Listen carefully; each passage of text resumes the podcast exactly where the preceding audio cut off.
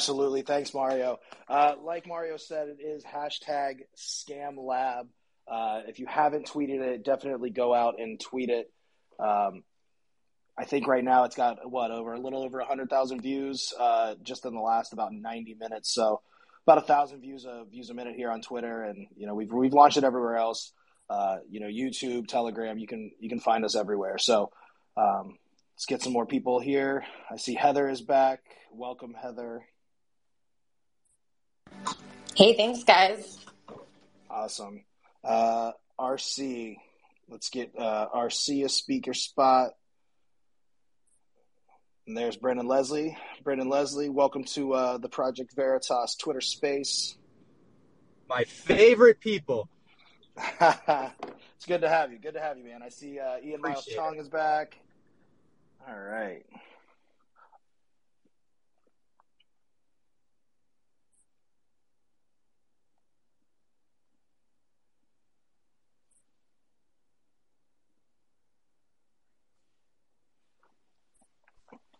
All right, so yeah, so Mario, if you want to um, kind of take us through, um, you know, I, I, think for the for the listeners, we want to go back to yesterday just briefly. Um, for those who are joining in for the first time, let's just kind of go over, uh, you know, the part one release. Uh, you know, Quentin Bostic, the the quote evil salesman, how he characterizes himself, and uh, I'll let you take it away there. Thanks, Eric. Yeah, so uh, today is the second release, right? So yesterday we released a story on this teaching lab content manager. His name is Dr. Quentin Bostic. He has a PhD uh, in education. And he, in this first video, speaks about how he sneaks in CRT, which is critical race theory, into the school curriculum that he sells to different districts. He mentioned specifically Cobb County and Fulton County in Georgia, where the curriculum is being sold. And he hides it as DEI, which is known as diversity, equity, inclusion because in Georgia and other states, CRT is actually banned in educate in the education system. So that's how he avoids being caught. So that was the gist of that story. Tonight we have um, Quentin Bostic again, but this time he's speaking specifically about his employer teaching lab, and he ref- he himself refers it to uh, teaching lab as a scam lab. Um, he, you know, I'll read a few quotes from the story tonight. Dr. Bostic says, my boss, speaking about Sarah Johnson, the CEO of Teaching Lab, is a freaking psychopath. She's running a nonprofit, but it's for profit. And then Dr. Bostic talks about a specific conversation he had with Sarah. He says, quote, I said, so hypothetically, these people, such as the Gates Foundation, Gates Foundation, are funding you to build a program. Once the grant is over, you take the program, you sell it to people for money. I was like, is that legal? She, Sarah Johnson, was like, it has nothing to do with me. She said, the grant ended. We fulfilled the grant. And I'm like, but we're selling a product of the grant. She's like, it's not my problem. And I'm like, wow. She's like, it's not nonprofit work. People do it all the time. I'm like, Sarah, is that legal? And uh, to conclude here, also another quote. Bostic says that his colleagues, I quote, I have people on my team who have never taught before, but no sales literally they say I like I hate kids. I'm like, don't say that in front of a partner. Just keep it to yourself. So just here, you know, to summarize these quotes, you have Dr. Bostic speaking about how Teaching Lab is a nonprofit, by the way, funded by Mackenzie Scott. Very big money uh, is going to Teaching Lab, and they operate in over 20 states in the country. Uh, speaking about how they, um, in, uh, you know, act as they're a nonprofit organization, but in fact, they're using these nonprofit funds and then transforming it into a way where they can sell it uh, for a profit. So that's according to him. And then also you you have here Dr. Bostic speaking about how they actually don't really care about kids; they just want to make uh, money off of them. Yeah. So we we are here in Atlanta with Education Veritas, and with we we've dealt with this with the private school sector, and it is um, an enormous effort being pushed by the NAIS and all of the related organizations, as well as the hiring firms, Carney Sandoe, that are pumping these individuals into these schools. So we have private schools where you would think we have the best, you know, the best uh, folks coming in to teach these kids. And really, it's, we have the best activist and progressive pushers of an agenda to come into the art classroom and math and science. And that's what they're coming in and doing. So there's now no, there, there's not even a, a, a worry of, oh, are they going to, you know, teach these kids the best math, art? No, it's will they push this agenda and how many ways and angles can we get it pumped in? Whether it's a video in Spanish or it's a, a comment a teacher makes. I mean, we were, we, we are dealing with Westminster in Atlanta, which is a $240 million endowed private school that cannot pump enough of this out. So it is, you know, for sure, it it is, it's a cartel that is pumping all of this through the private school. And then you have those that aren't, you know, seeing it as much and aware of what's going on in the in the public schools where it's like oh it's this flower language DEI This is about being nice it's about being Christian it's about being you know good to each other no this is not what it's about you know it, this is an agenda a political agenda that's destroying education and society in itself Absolutely, absolutely, and I think it's interesting to note. I know Mario uh, pointed out about the the funding from Mackenzie Scott. For those of you who who don't know who that is, that's actually Jeff Bezos' ex-wife, and yes, part of these, um, you know, these funds, you know, she's actually come out and publicly said, I believe it's three point eight billion dollars, um, you know, worth of worth of her money is going to be pumped into these projects that she supports. And Teaching Lab is is very publicly listed as as one of those. So, uh, for those of you that didn't know that, that's that's who Mackenzie Scott is. And I want to also just establish really quickly uh, for the speakers that are on. Uh, feel free to chime in throughout the conversation as you see fit. Don't wait. You don't have to wait on Eric or I to call on you. Uh, we want to hear your thoughts on this story and to feel free to keep the conversation going at any time. So well, whoever is up next and has some thoughts, please, please come on. Absolutely. You guys did a great job in really showing. Uh, like, I, I, am sorry I didn't catch the last speaker's name, the lady that was speaking. It's, it's. They really put on this fake facade. I'm seeing it all the time in my reports here in Florida. Is that these people are coming in? It's like, oh, it's this pretty picture of inclusiveness. Well, no, it's actually right. trying to make everyone a certain class feel oppressed and feel like the other class is oppressing them. Um, and it's just it's disgusting. And you, uh, you spoke perfectly. I'm sorry. What was your name again? You so it's Kate Hudson with Education Veritas in Atlanta. Ah, perfect. And yeah, it was. Yes. It, that's what we're seeing across the board. And Project Veritas, yes. like I always brag about you guys. You guys are doing a great job in making sure that getting these people undercover. It's just it's it's it's really unprecedented work. Great job, guys. Hey, thank you, Brendan. It's not just about uh. Oh, sorry. Yeah, no, it's not just about you know making dividing people into classes. It's about dividing society. It's about tearing down Western civilization. Let's let's be let's be frank exactly. here. That's what their goal is, right? It's to append uh, the uh, existing order and and build something else. And uh, we don't know what that something else looks like, but it's not good. Yeah. Yeah, I would have to agree. I think that from a national security standpoint, people need to really think like what is education truly intended for?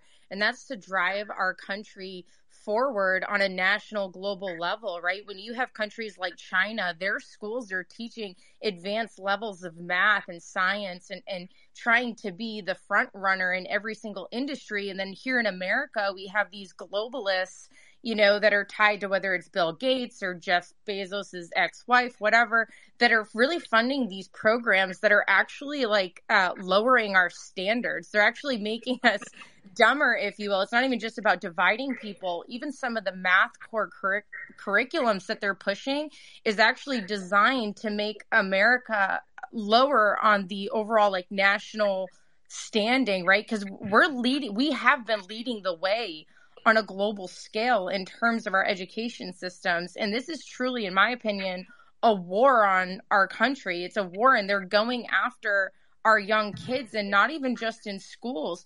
But when you look at, um, I think it was Trump had brought up that TikTok, right? The right. algorithms, if you're watching TikTok in China, you're actually going to have more educational content shown to you versus if you're watching it in America, it's going to be this mind numbingly dumb stuff that, you know, triggers dopamine in the brain and essentially right. gets young kids addicted. So, a lot of this stuff they're pushing through these these labs, these scam labs, are designed to make us dumber as a country.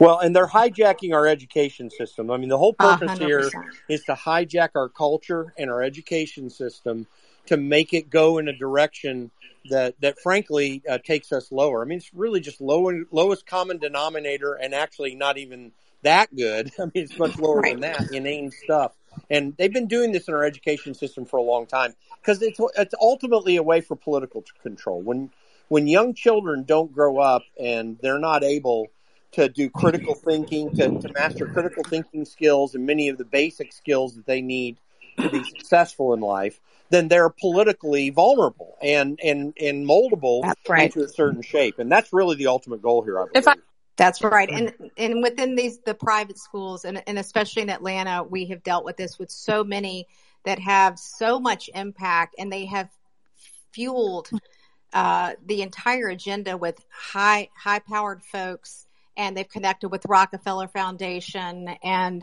Johns Hopkins and have been at the forefront of the data mining. And you have, you know, a school that is, you know, has been a top elite, quote, private Christian day school.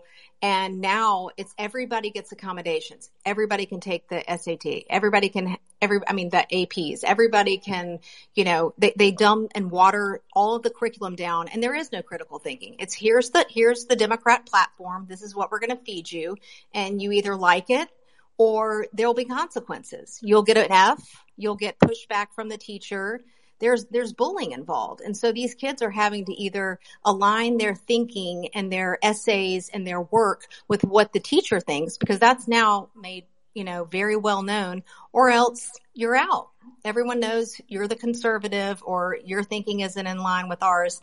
And it's it's just a bullying situation to get these kids to be little activists, fist pumpers, and roll along with the program. So if I have I, a question: Is there any is there any funding for this uh, this this this scam that's coming from taxpayer dollars at all? Because I see that a lot too. Is that these these groups that put on this fake facade are getting pu- public tax dollars in many instances. Well, and we deal, I, I, mean, this is something that, you know, Kemp has not even really been aware of. And I think all of these people that are funding this and rolling along with the agenda, they're just not aware. They just don't get how entrenched this is and what actually this looks like. It's like, oh, well, this is, they say it's about being kind. This, you know, prestigious institution is telling us this. And, and so they're trusting what's coming out of there.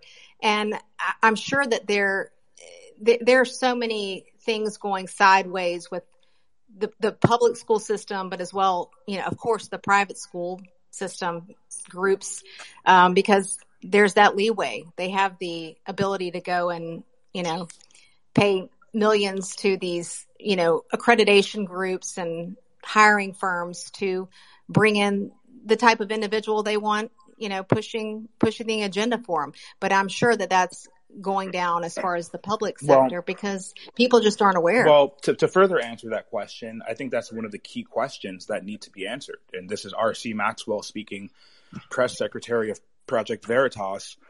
Um, you've already heard that there is an investigation on uh, underway from the Georgia State School Superintendent's Office.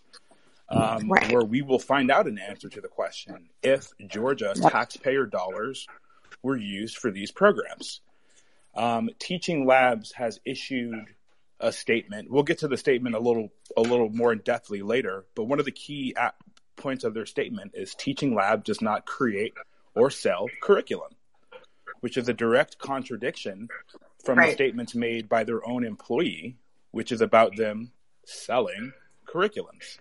Now, they may not be selling right. curriculums in the traditional sense as as in the school is actually adopting a curriculum. But if you go to the teaching lab, lab website, you can see priced at nine hundred and sixty dollars per person. You can take a course with Teaching Labs right. about internalizing English and language education through K through eight models with a culturally responsive lens.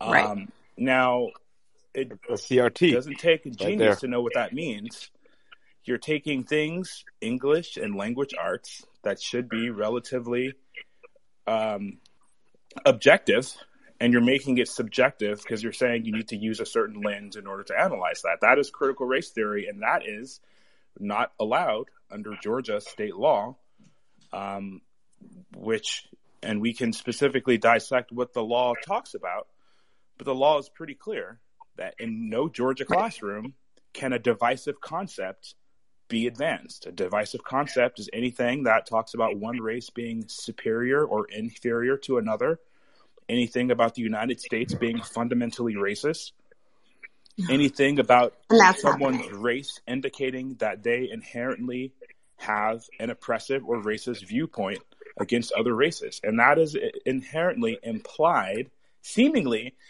by these curriculums, which you can pay $960 for. Now, the question is right. these school districts, which Mr. Quentin Bostic on camera says that Teaching Labs is working with, these school districts, who is paying these funds? Are we to believe these teachers are paying 960? No. That is most likely coming out of some sort of fund, most right. likely a school credit card. But there's no need for me to hypothesize or for me to prognosticate what I think because because you'll figure it out. It'll be figured out. Did well, there, there, there are millions of dollars in this kind of curriculum. Don't underestimate. This is about uh, that when when Georgia passed this law, it put a massive revenue stream from these left wing book publishers. Uh, it, it, took a revenue stream away from them. They, they, it's a combined, and, and they, they love the revenue stream because it allows them to advance their agenda. But when they lose the revenue stream, they lose both all at once. So this undermines what what uh, James O'Keefe and his uh, undercover folks are finding out is the methodology that people in the radical Marxist left use to try to grab on to our education. We have a monopoly, a government monopoly in education right now, which also is a moral hazard for these sorts of things because there's no choice. Parents can't decide how they're going to, and, and I'm not saying we get rid of uh, government schools per se, but this should be full choice. Parents should be able to decide what they do. As it is, the teachers' unions control these uh, government directed educational institutions to put this crap into kids' heads because there's also a political agenda that they're pressing. They make the millions and tens and millions, hundreds of millions of dollars and they press this crap into kids, and it's horrible. It's actually the media promotes it, right? You have you have, for instance, uh, the New York Times. They made this sixteen nineteen project that they won a bunch of Pulitzers for, and that is, you know, it's proven to be, uh, you know, completely bunk. It's nonsense. Even uh, socialist history professors came out and said, "No, this is a bunch of nonsense. It's rewriting what history actually is, and we don't support it because it's lies." But that didn't matter, right? It, it promoted an agenda and it's this woke agenda that's being pushed through schools through CRT and you know 1619 Project, the New York Times. They're center to this, right? I mean, this stuff is being taught to students from you know from from from kindergarten age up until college. I think it's important. No, I so think it's I important wanna... to focus on the the, um, the actual curriculum because it's not the, the problem is not so much the um, it's not the selling the, the like I said, it's kind of selling the curriculum to the schools, but in a way though, that's not the problem. It's the type of curriculum that they're that they're pushing, you know, because that's how that's how people get their curriculums taught in schools. Is so, they go to school boards and they get the school board to, to accept or, or deny the um the curriculum that, that someone is trying to pitch. Let so me, the theory is that conservatives need to start pushing exactly. their own curriculums. Exactly. We need to get behind the conservative moral version of the teaching lab and make sure we as parents are not putting our responsibility of what's taught to our children on school boards or government government officials because at the end of the day i can speak as a mom it is my job and my job alone to parent and raise my child and to stay on top of these things and i think that you know, for so long, parents have sort of like trusted in the education systems. But now that we're aware all this stuff is happening, there really is no excuse for any parent to sort of like not pick up their own responsibility, not admit, you know what, I didn't know this was taking place. But we need to be firm and fierce in shutting this stuff down and making our voices heard. Otherwise, all that's going to happen, right, is this organization, they're going to, you know, sever the ties, but the government's going to turn around and give a contract to basically the exact same organization by a different name. This was some of what he was saying in his in his in the Project Veritas video, right? He's saying, "Oh, we're going to push these curriculums, and every year we're just going to rename it and label Series Two, Series Three, and charge them a new fee." Right? There's all of this disgusting, you know, uh, like profitability and corruption within the education institution. But if every parent actually took their child's education, took responsibility for their child's edu- education, I honestly think we wouldn't be in this situation. So, so you have to understand, you have to understand the system that we're talking about. And I'm so happy that Project Veritas has exposed this. But what every person in this space has to understand, it, it, it is in your state. It is in your school district. This is happening everywhere. And DEI is how it is recognized in the workforce. But what it is called in education, it is called social emotional learning. And social emotional learning or SEL has several tenets. They have the mental health counseling, which is a whole other issue I would love to expose, restorative justice practices, and culturally responsive uh, teaching, which what this this guy is selling to the schools is culturally responsive teaching. They bring in books that purposefully engage students to adopt a sociopolitical lens so that they are uh, brainwashed into believing this ideology. CRT is the ideology, SEL is the delivery system, and we have to name it for what it is. And this guy is a is a small part of the big system. SEL has been in the education system. Starting in 2016 it was in over 90% of the public education system in america. And at this point it is 100% it is in private schools. It's extremely dangerous. Every single person that is in a state that actually bans CRT, your schools, including your state education department, pushing social emotional learning is violating that ban. And we should have lawsuits across this country like they've never seen. It's just that people don't understand the delivery system and it is social emotional learning. It sounds nice. They sound, they, they use very nice language, innocuous language that does not hit the radar of parents thinking it's it's bad, it's brainwashing, but it is. And the reason it is is because they use skills that we all want our children to have, like self awareness and responsible decision making, but they deliver it to your children through what they call an equity lens. That's why he talks about, oh, we just sell it under equity. Well, that means they deliver it through the lens of a critical race theorist. Culturally responsive teaching was coined by Gloria Ladson Billings, and she is a self proclaimed critical race theorist who believes that our country is systemically racist. Why are they doing this? Because they're teaching our children that they have to to believe in this ideology ideology and that they need to dismantle the systems. If you are someone that believes in CRT, you believe every system in America is racist and oppressive and it needs uh, dismantled. And that is what is happening in our education system. And I'm really thankful for this being exposed. And, and, and, and I should, I should, I should mention here, just for everyone listening, I've known James for some years now, and, and I have to tell you, folks, if Project Veritas was not doing what they were doing, we would definitely not know about this stuff, or the likelihood is very, very slim. That's the amazing work that uh, Project Veritas does because they, they absolutely opened the door to show the rancid efforts of the radical left and of other organizations that are that are trying to take over this country. They're trying to influence so many things, and and it's very important that you you support, follow eh, Project Veritas. You get that opportunity right around here as you as you look up at the Project Veritas logo there that Mario's behind you need to follow Project Veritas and you need to make sure that you let people know that they need to support this work because it's critical. It's it's one of the few organizations that really gets that job done and makes you aware of things you need to know so that you can stop this stuff in its tracks. Well, thank you. Hey, hey Jim. Yeah, thank you, thank you, Jim. You said a key word there, which is aware and awareness. You know, there's been lots of policy discussion so far here in this Twitter space so far, which is great. But people really have to be aware before we can get to any sort of action. We have some people with their hands up. I want to make sure we get to everyone. Adam, go ahead.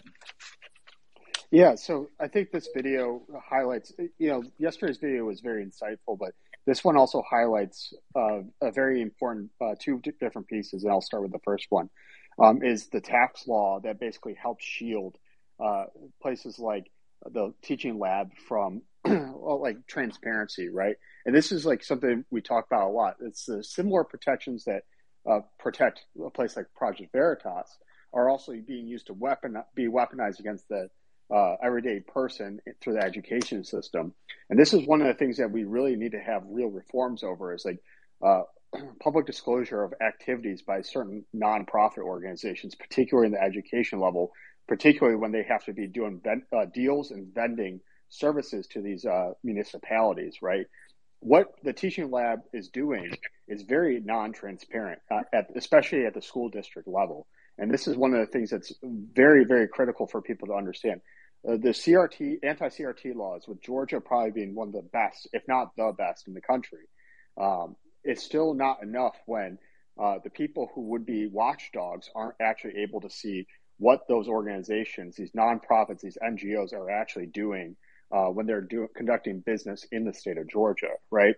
You look at there's uh, there's only so many members of the state board of elections or education, excuse me, in this uh, in the state of Georgia who are appointed by the governor. The governor's office is relatively small, and it's a legislative dominant state, right? So you have this like a lack of uh, government oversight on this stuff that it needs to be uh, forced to have uh, some sort of transparency and reporting requirements. And I'll let someone else chime in. Real quick, I just wanted to say that I, for the past. So I had a question for Jennifer and Heather because you guys were talking about it a lot. So hey, by the way, RC, you're the man. We haven't gotten to meet yet. I'm Brendan Leslie from Florida's Voice. Um, you guys, you're doing a great job. I look forward to meeting you one day. But uh, for Jennifer and Heather, you guys were talking about it. Uh, my problems I have when I'm reporting about this stuff in Florida is people. I'll be like ESG, social learning, uh, emotional learning, and they'll be like, "Huh? What's that? SEL, DEI? Yeah, what? training people to become Antifa, right? I mean, yeah, uh, essentially. Yeah. But like, so my question is to to you ladies. I think you're both mothers, I believe. Uh, correct me if I'm wrong. Uh, how do you? What are what should parents and anyone that's in here that may have a a child in their household? What should they be looking out for? What kind of wording and terminology in these uh, and homework and assignments and stuff should they be looking out for? That's like uh, keywords for this stuff. One thing they do is they send them surveys to children. And and so if you have children in school you have probably seen them but they give them surveys at school as well. Uh, and they make it sound nice that they're just teaching empathy building relationships e- managing emotions. Those those three phrases there are are key to what they how they try to sell this. But again they they are doing it through this equity lens. So when they teach children at school empathy they're teaching them to be empathetic towards all of the victims of America's systemic racism and oppression. But when it comes home and you might see a worksheet that talks about how do you practice empathy or building relationships, a lot of parents are not realizing how they're delivering it to the children that you need to be uh, uh, empathetic towards this systemic racist society that we live in. Literally, social emotional learning uh, on their the, this comes from CASEL. It's called it's C A S E L, uh, the Collaborative for Academic, Social, and Emotional Learning, and they talk about creating a new critical and they what they mean is critical pedagogy, critical race theory consciousness for the children.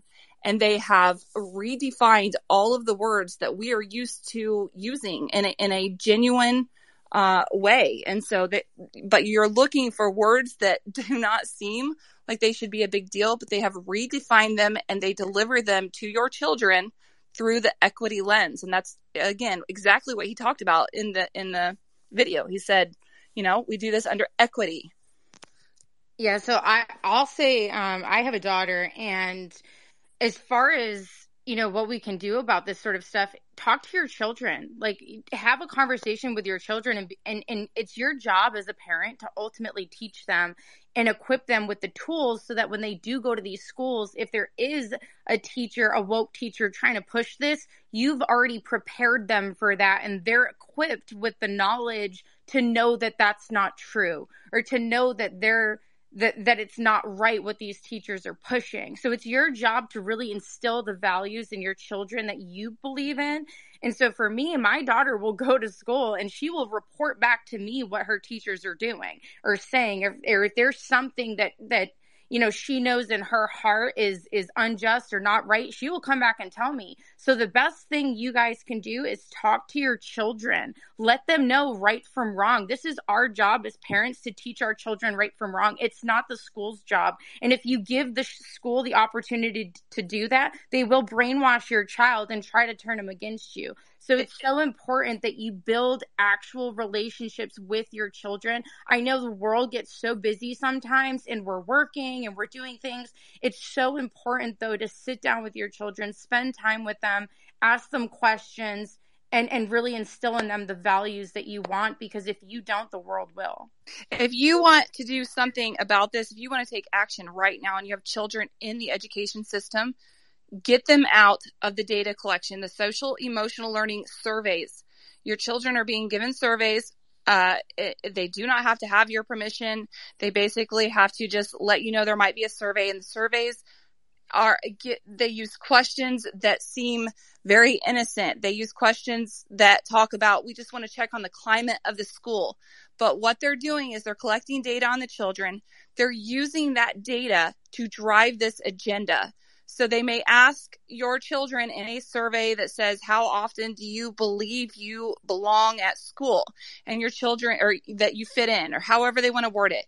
And your children are answering it, but the way that they interpret the data is through the equity lens. So they interpret it as if you are, you believe in critical race theory. And then they come back and say, well, we have, you know, certain percentage of children that feel like they, they don't belong. So we better bring in more DEI training or more culturally responsive uh, books, such as what this guy is trying to sell. Uh, get your children out of the survey. If you want to do one thing, you tell the school and you have the right to do it, but you have to do it.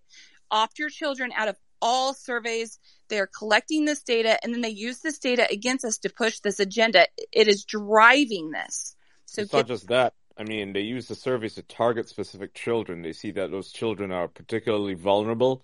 That's uh, right. They'll yeah, right. And that's a, this is they use the uh, the Gay Sexuality Alliance. Sorry, the Gender Sexuality Alliance used to be called the uh, Gay Straight Alliance clubs uh, to facilitate all of this. So you know you'll have teachers and you'll have what are essentially snitches, right? Other students who will try to befriend these uh, uh, kids who are, you know, a little bit ostracized, a little bit out of sorts, you know, like uh, kids of autism, mild autism, you know, the kids that just don't fit in.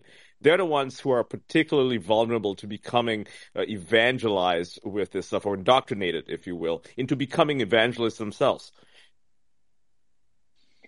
Uh, I just wanted to jump in if, if I could. Um, I'm a teacher who left my school, a very woke school, um, in a public way, and I, this is somebody who's seen his colleagues uh, do exactly what I what Jennifer was talking about, and and Heather as well. Um, it's it's essentially a kind of moral intimidation that they're they're using on children. They use it on adults. So if adults have trouble standing up to it in their workplace, um, you know how how is a child supposed to stand up against it? And it, it's essentially like a three start three step process in kindergarten. Um, they start by celebrating the importance of skin color as a marker of identity and gender, and then they explain gradually that these identity markers socially define you as privileged or not, and that society is set up in a hierarchical way. And then they what they do is that creates the sense of injustice that all children have, the sense of justice and fairness, and so they ride that platform to set them up to be activists. And so um, there are in the private school that I was teaching at, these national, the National Association of Independent School Schools. Um, they they use um, several of these consultants that push this from the earliest years, even junior uh, junior kindergarten. And so, if you look up the Pollyanna, um, is an organization that has a, a, a racial literacy curriculum starting in kindergarten. Um, I urge you to look that up. It's all available for free, so you can see how they do it. But it's really it's all around weaponizing um, the empathy of children and creating a like a victim class, right? Like a victim mindset. It's it's like the opposite of empowering. It's creating us the next generation of leaders are going to have this victim mentality essentially. Social emotional learning is is in their documentation is meant to influence your children to be the social agents of change for a new consciousness, for a new social order. It's literally in their documentation from CASEL. And again, this is in all 50 states. If your children are in public schools, we're talking to you. This exposure is so important because not because specifically because of this person or the the map that shows all of the states that might be using the uh, the teaching lab. It doesn't matter if they're using teaching lab; they're using something like it. It is about culturally responsive teaching. It is about social emotional learning. And I know a lot of times it's hard for people to grasp because nobody wants to go up against something that claims to be helping the mental health of children, but they're really driving the the the deterioration of the mental health of children because they are constantly pushing this idea that we live in a systemically racist and oppressive society and you have to do something about it that's why they call them the new the agents of social change i think you made a good point when you mentioned it's very difficult to create any sort of consensus against these methods of teaching when they do sound so universal. And I think we can look to the statement from Teaching Lab themselves as kind of a good case study and to the mindset of how these people operate and kind of also the vacuous nature in which they can kind of make claims and operate in a world of immaterial reality. So if you look at the statement that Teaching Stab, Teaching Lab, excuse me, issued after Project Veritas's investigation into their practices. They said Teaching Labs is a nonpartisan, nonprofit organization that supports teachers with research backed professional learning. What does that mean? Research backed professional learning that helps. It means them, they surveyed themselves and they agreed with Yeah. it. That's what it that means. helps them- there's nothing backing that it. helps them improve outcomes for students. I mean, d- learning in, an, in it automatically helps outcomes for students. The, the state, the first sentence in and of itself reads very much as someone trying to justify their existence, and and someone trying to to use a lot of words to say nothing. Um, they say that their goal is to partner with teachers and students in the shared pursuit of educational equity. There's that key word, equity, so they can thrive together in communities that enable students to be lifelong learners and lead meaningful lives. I, I'd like to, if I could just very quickly challenge everyone to look into these statistics. CASEL, which this is where it's coming from, this is exactly what they follow. Um, this, the, with the social emotional learning, they claim that social emotional learning was going to increase academic achievement and the mental health of the children. And if you go back, go back to like, I don't know, 2013, 2014, and see what your academic proficiency levels were, uh, including the mental health um, statistics, whatever you can find, and then pull it from 2019. If you do it from today, they'll just blame it on COVID, of course. So just go up to 2019, and I can tell you that the that it has declined in between those years, and that is when social emotional learning came into the school. What they claim is a lie. It, it's not true, and they just keep running circles around people. And we have to call it what it is, and it is social emotional learning has to get out of the schools. It's undermining parents, and it is hurting our children significantly. Well, and let's let's just be honest here. Social emotional approaches to learning. I mean, you know, obviously kids need to develop and and and learn how to navigate life, but let's ju- let's just be honest here. Kids need to know reading, writing, and arithmetic, and then they need to know how to apply that in practical ways. We have reduced the opportunities for children for some years now to be able to get those practical skills because we're throwing them off into areas of education that is not helping them at all and is is ab- ops- obviously doing a uh, you know promoting a political agenda but we It should also be the job saw of parents, you know right, to do just social emotional learning. It should not be the job of teachers to do social emotional learning. You know, if I go to gym class, the last thing Yeah. I want is a is a lesson on CRT. If I go to math class, I want to learn my arithmetic, you know, my my division tables, stuff like that.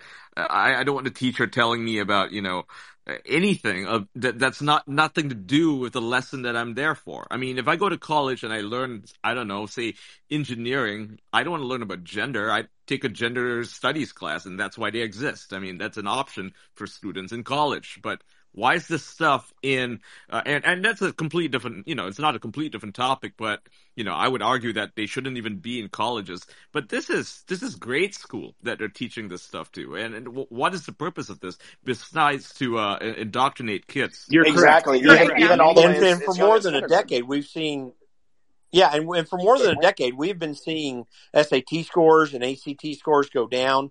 We've seen adjustments to those tests to try to make up for the shortfall. It's obvious that what they're doing isn't working, and they have in recent years been doubling down on this CRT crap. It's not helping kids at all. It's not.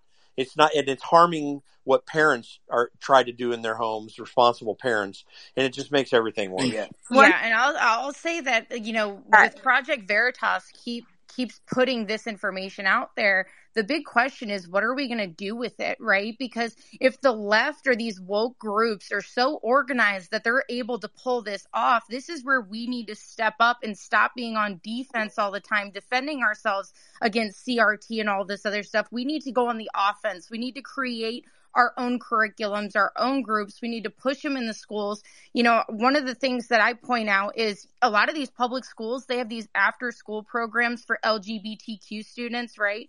Well, there's no reason that any, uh, every local church can't do an after school Bible study because uh, it's the same concept, right? So petition and exercise your rights. If they're allowed to do an LGBTQ after school course, then we should use this as a chance to minister to kids too, bring God back into schools because that LGBTQ crap is a lifestyle choice, just like my religion is. So if they're allowed to teach it to these kids at public schools, we should be allowed to teach Bible study too, right? So we need to go on the offense and we need to beat them at their own game. But right now it's like, you know, we have all of these things. I would love to know if any of these speakers have any recommendations as far as like success stories. Where is there a school that has a great curriculum? How can we take that model and push it into all of these other schools and out the garbage that's infiltrating them? We have to get rid of this, but and I'll stop after this. I've I've talked enough, but I just want for for anybody that tries to push back on this to understand what the, what they will do is say, but we have these children that have these needs. And it is so important to understand that before social emotional learning, we already had supports for everything that most people, uh, most good people want children to have supports for in education. We had supports for children that had needed, had academic needs, emotional needs, behavioral needs. We already had all of that. But what we did not do was universally uh, treat children on the basis of systemic racism and oppression. Thank you for letting me talk.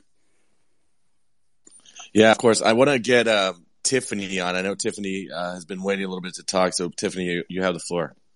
Um, thanks. And what Jennifer has shared is spot on. I mean, that is what we're seeing in the schools social emotional learning. Um, the idea that every child needs to feel safe and valued in order to learn in the classroom um, is really difficult to fight against. There's there's no doubt that the language and everything about it is hip it's hypnotizing. It, it's you know yes of course you want every child uh, like I challenge anyone. I sat on a school board and there was a shooting on February 14th at a school in Parkland, Florida, and 17 people died. And we had all of these consultants like they're like parasites they just come in and they and they want to sell you. And so the legislature was in session and there was money being put into mental health supports. And all of these consultants and strategic plan consultants swooped in with all of this information. And these districts were just ripe with money to spend and so you wonder why Florida is where they are right now. Um, there was so much pressure to put in, you know, supports for all of these kids. The one thing we haven't talked about is restorative justice.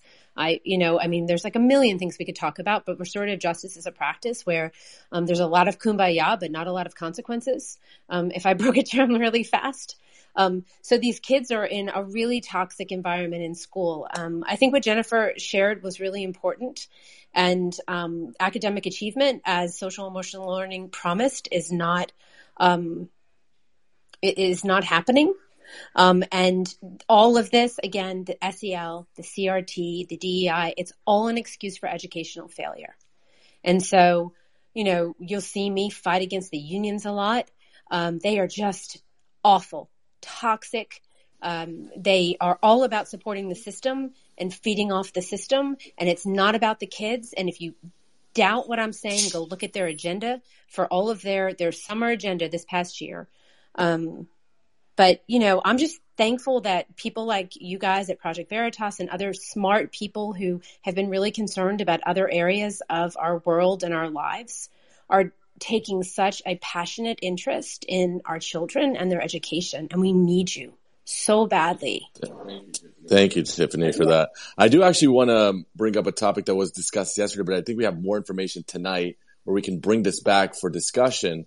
There was some, uh, I think, well, I wouldn't say disagreement, but some debate last night as to whether there would be accountability for this individual, Quentin Bostic. Some said, you know, he will, nothing will happen to him. They'll hide him. They'll pretend he doesn't exist, but he'll get away and do things, you know, get to do the things that he wants to do eventually. Something that, you know, he might get fired. And the reason I think it's a relevant conversation tonight is given what uh, RC talked about in the teaching lab response, where they obviously dismiss Project Veritas and attack us. But at the same time, you can notice a little bit where they are kind of trying to distance themselves uh, from uh, and Clinton. Then and then tonight, you have um, the scam. The man says he calls his own employer a scam lab. So my question here is, do you think that because of you know the fact that they're already seeming to distance themselves from the man last night, plus calling him calling the organization a scam lab tonight, will there be actual uh, you know, something will happen here or not. That's a, and I'll, I'll just question. piggyback on that. I think that's um, a little bit, Mario. It, it, not just has the teaching lab responded. The I know RC mentioned a little bit. The Georgia Department of Education um, has responded. Uh, you know, their office said we are in communication with both the school districts, explicitly mentioned to verify whether the information in the video was accurate, and we are working to ensure that these materials have not been adopted in other districts. We will direct any district using these materials to discontinue their use. So, to this whole idea of you know accountability, which we all seek, um, clearly, you know, the Georgia Department of Education, you know, this uh, this first video went out, you know, roughly 24 hours ago, uh, and here we are tonight uh, with these statements in hand. So, um, you know, I, I think yeah. that some and, accountability and is, is going to be had. And this is really communications 101. I mean, we've seen this a number of times at Project Veritas where you'll see a part one get released and you'll see the bad guy really be in a rush to cover his bases, CYA, if you know what that means, will issue a statement dismissing Project Veritas, maybe standing by their employee in an act of unity, and then Project Veritas releases part two.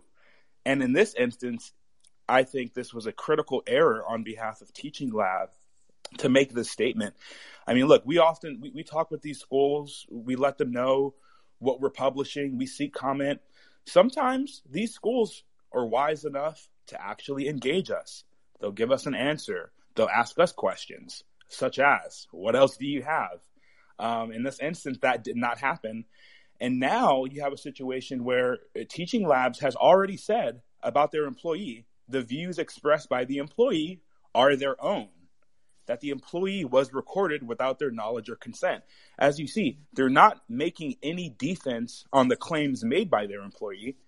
They're not saying our employee was caught in a moment off guard where he said something that wasn't true. No, they're simply saying it was his own words.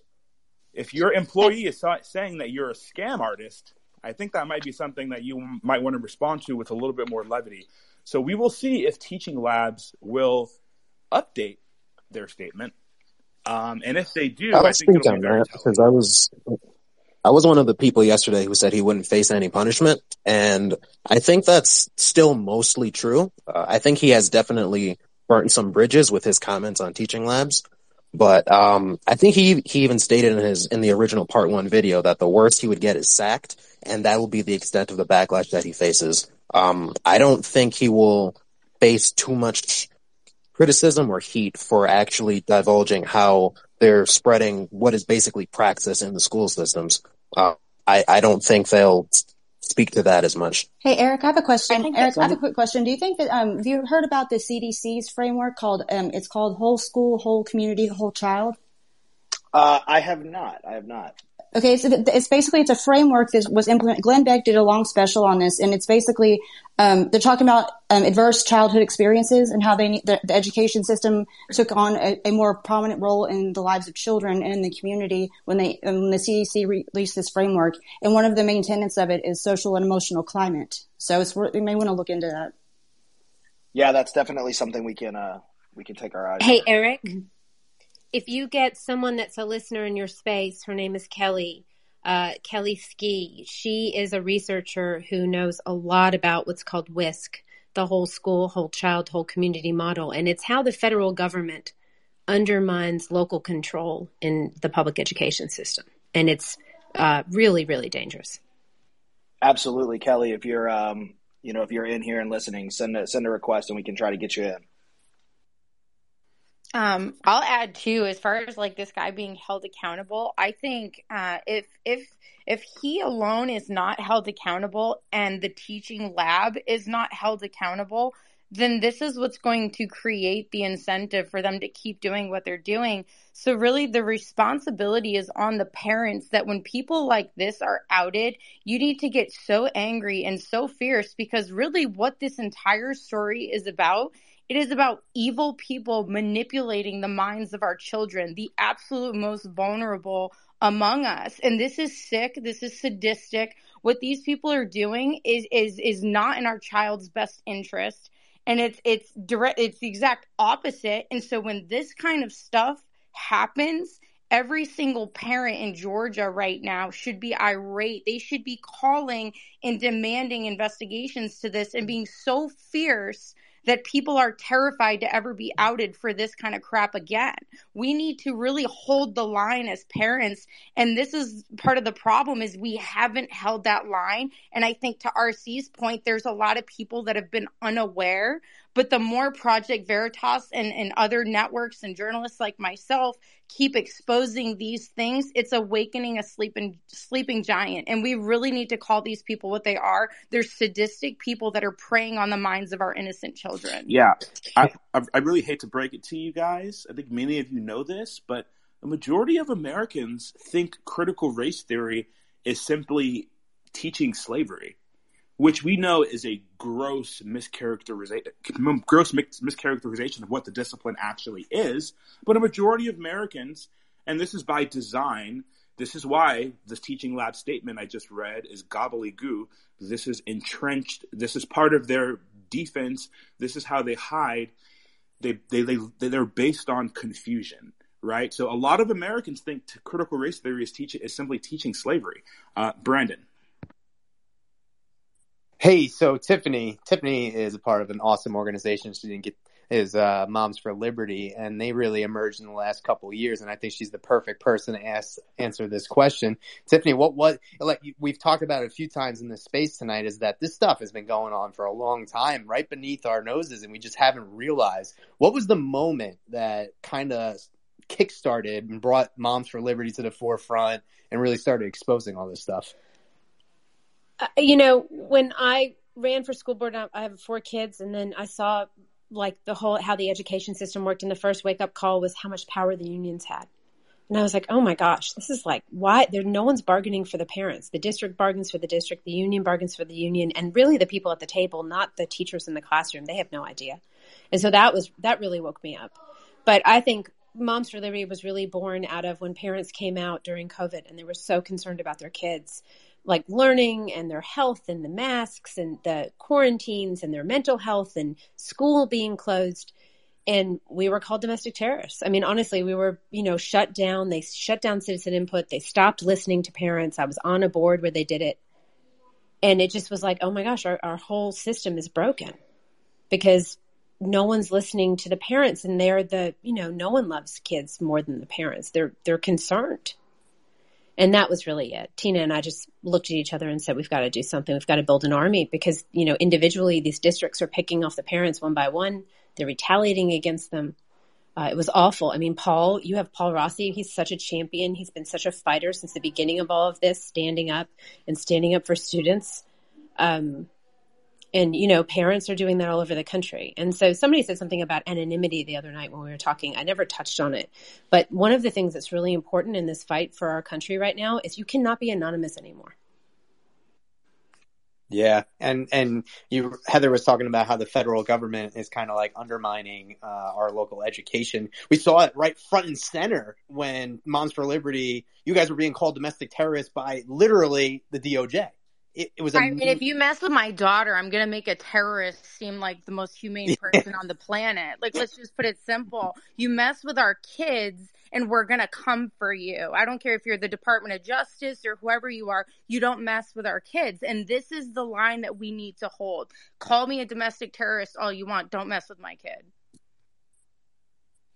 I think so much of the problem has to do with this issue of moral um, authority, and the state has has arrogated into itself the moral authority that it thinks it knows what's best.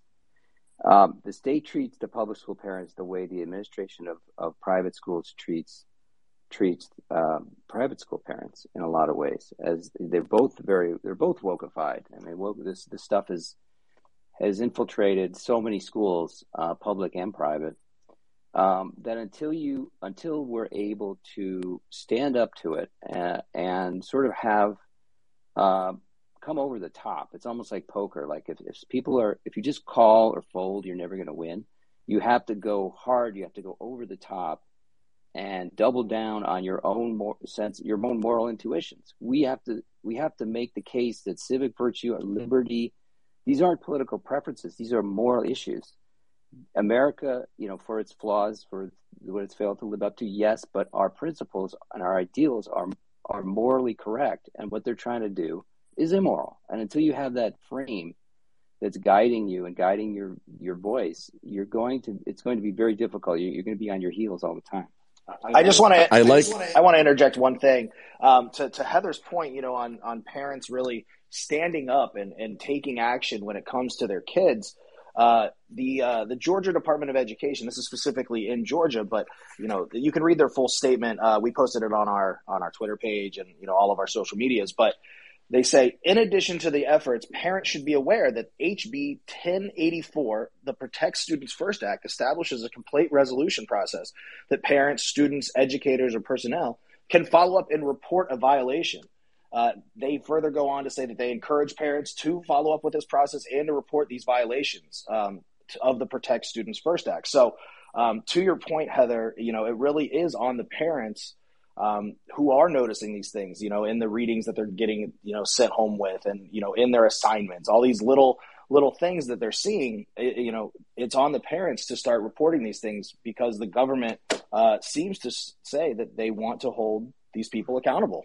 The problem is there's no yeah, real accountability. Just to be clear, yeah. there's never any. It's mm-hmm. like the fox watching the henhouse. There's never any real accountability. I just want to put that out there, and that's what we have to change. There has to be a private right of action in all of these new policies that are coming forward and bills that are being passed.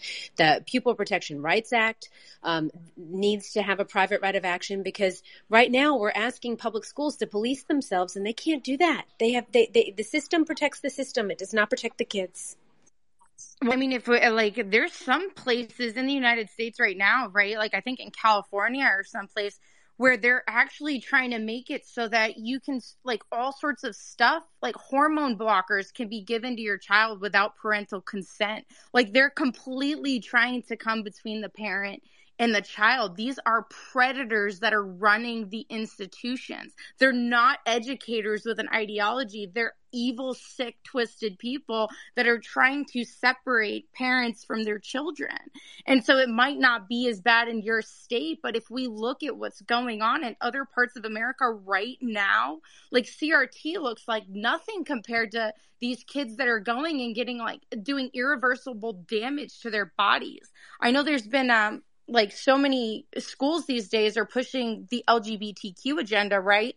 And nobody wants to be labeled, you know, a bigot or transphobic or a domestic terrorist. But I mean, when you have the truth on your side, who cares what they call you, right? There's so many kids out there that you know go through these transitions there's some that are speaking out now through an organization called changed which is former lgbtq people that have now retransitioned back to you know, their biological sex or whatever but more and more people are speaking out that have gone through this stuff. This is life changing demonic disgusting stuff and they're putting it in classrooms with elementary school kids like they're but teaching Heather, kids Heather I think can change I think it's important to remember I really do because I worked in the system there are a lot of there are some ideologues there's no doubt I mean libs of TikTok has showed us that but there are also a lot of people that are caught up in this that are just nice people who think they're doing the right thing yeah, I mean, I uh, honestly, I don't think. I think that's a very, that's a key like point. ignorance. No, no, I do. I think we should be educating people, and there, I'm sure there are plenty of you know people in the schools that that you know think it's oh, it's not a big deal to you know push some of this stuff. But at the end of the day you got to hold the line right? It's not an excuse to allow them to put this like this is either we hold the line or we don't. Either you know they can step up and they're going to end up like that girl who's going around on social media who had like her breast removed and these hormone blockers and now she's having all of these issues you can't undo that. And they're pushing it and and they're blurring that line. And you know honestly like ignorance is not an excuse for me at this point in time. I'd rather offend the nice person and protect the kid and be whatever name that they're going to tell me than than not say something and speak out and call it what it is. It's disgusting. It's sick. It has no place in schools. None of the LGBTQ garbage belongs in our schools. If you don't want me going into the public school system and teaching your child to read the Bible and to pray and to wait until marriage, then you don't go in there and teach my child that she needs to be gay or trans or whatever the hell That's else, a really, really right? good point, and I wish more parents would stand up for their beliefs when they send their kids to school. I think every parent has the fundamental right to direct the upbringing of their child, their education, their moral and religious upbringing, their medical care. And I think if more parents stood in defense of their beliefs and went into school with that expectation, we would be in a much different place in this country. Amen. I Yeah, I, I want to add totally to that agree. one of the big one of the big big parts of the puzzle is the degree are the degree programs at the ed schools. So you can have school choice, you can have legislation, you can have policies, um, you can expose all this stuff, but the the hiring pool, who are the young people for the past twenty, you know, the past twenty years, thirty years, forty years that have been going into education?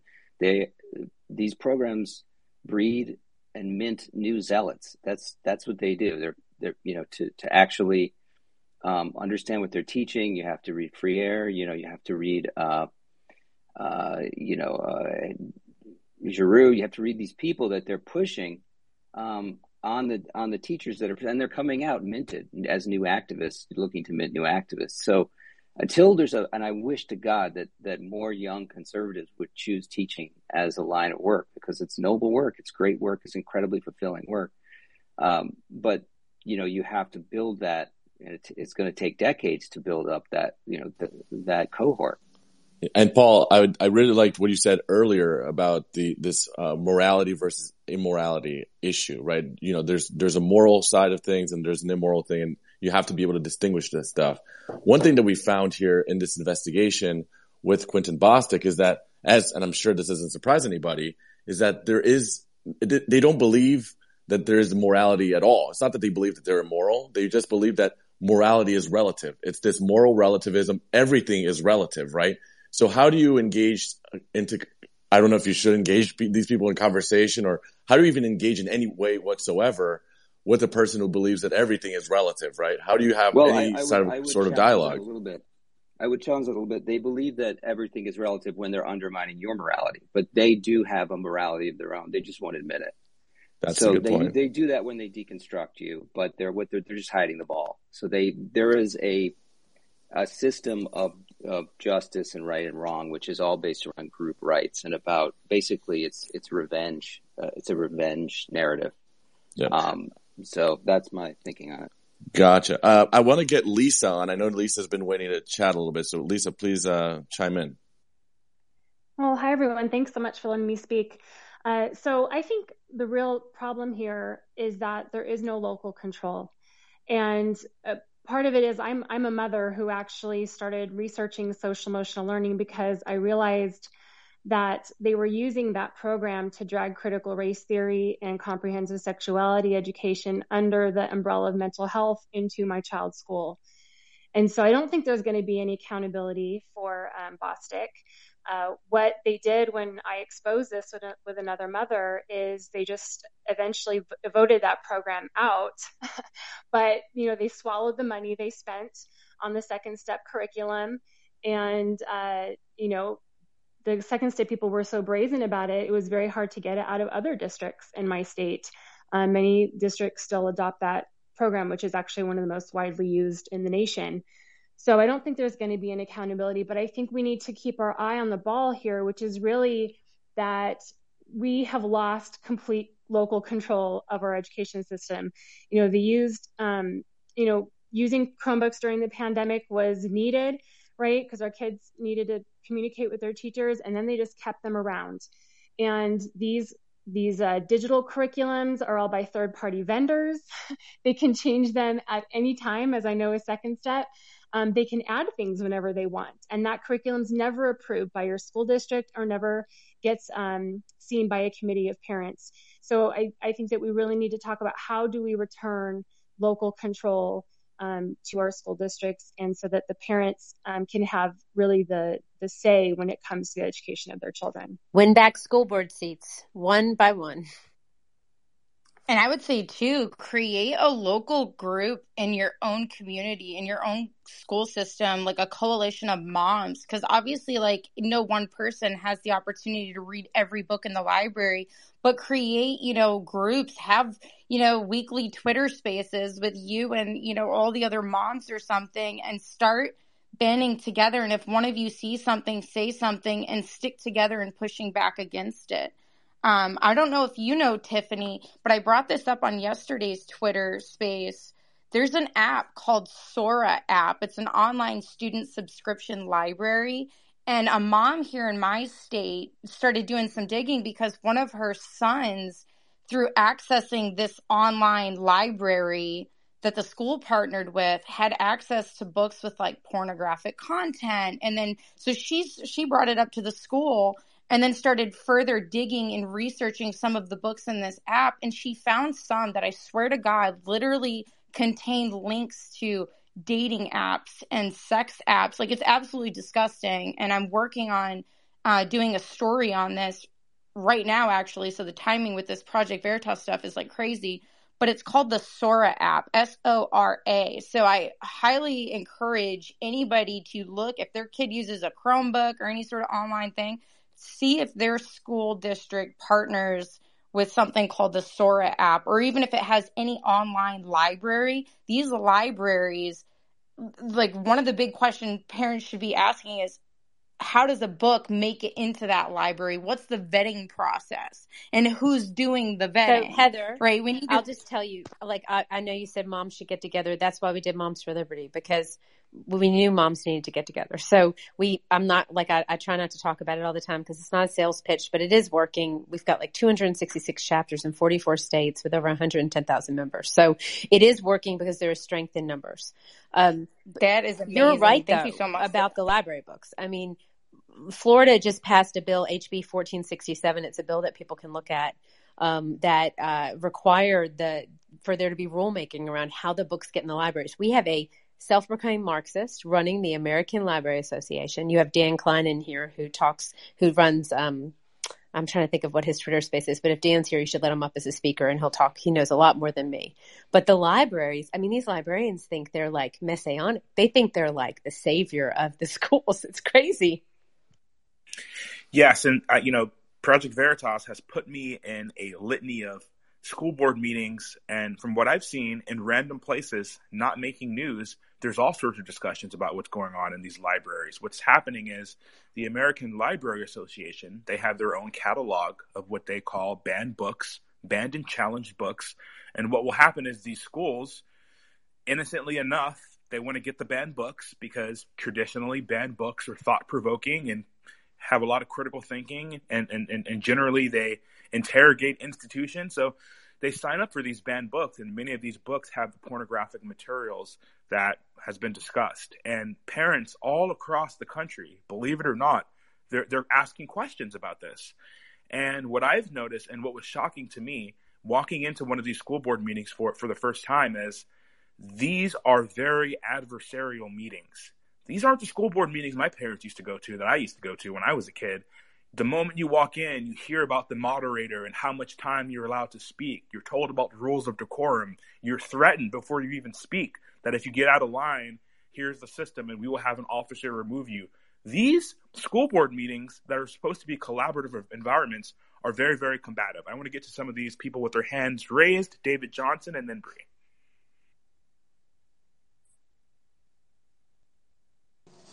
Hey, thanks for um, giving me a turn to speak. Um, I just wanted to build off of what Heather was saying earlier that I think a lot of parents just don't know what to look for. And I think beyond um, diversity, equity, and inclusion, then one of the biggest key like terms to look out for has to be um, consciousness, because critical consciousness was also brought up in the Hasbro training that I was in. Um, but oh, shoot, I just had it. Um, privilege is probably the biggest unifying factor because privilege exists between critical race theory and queer theory, and as bad as critical race theory is, queer theory is probably worse because the end goal of it is to sterilize children. Yeah, no, I hear I hear that, David. Um, I I do see Bree just joined. She wants to to chime in. So Bree, you have the floor. A very early good morning from Rome, Italy. Uh, my name is Bree Dail. I am with the Epoch Times. Uh, rather, sorry, Daily Wire now. there you go. Um, so wanted to uh, ask two questions really. First off, um, I remember now I'm an, I'm a late Gen Xer, kind of on that on that cusp. Um, I recall when um, I was in junior high, um, my parents attended a school board meeting and actually removed me from public school because of inappropriate material found in pornographic material found in a library and actually read by uh, one of my teachers. So I, I wonder, as sharing this personal story, if any of you can recall a time back in your development that similar situations were taking place is this systematic? Is this connected to, say, like Frankfurt School mentality of infiltration and indoctrination? Um, thank you so much. I really appreciate this. I'm also working on a similar story um, connected to the Vatican right now, not on education, but on um, narrative forming. Thanks. Um, I can answer that question. Uh, this is absolutely systematic. This has been being planned since the 90s, and critical race theory itself originates back from the Frankfurt School. Um, so this is something that's been going through a long march through all of our institutions. Um, so 100%, this is something that's being planned out from the highest level down. Even our our current um, administration supports critical supports critical race theory, queer theory, and all of that in the education department. Um, yeah. So absolutely. Yeah.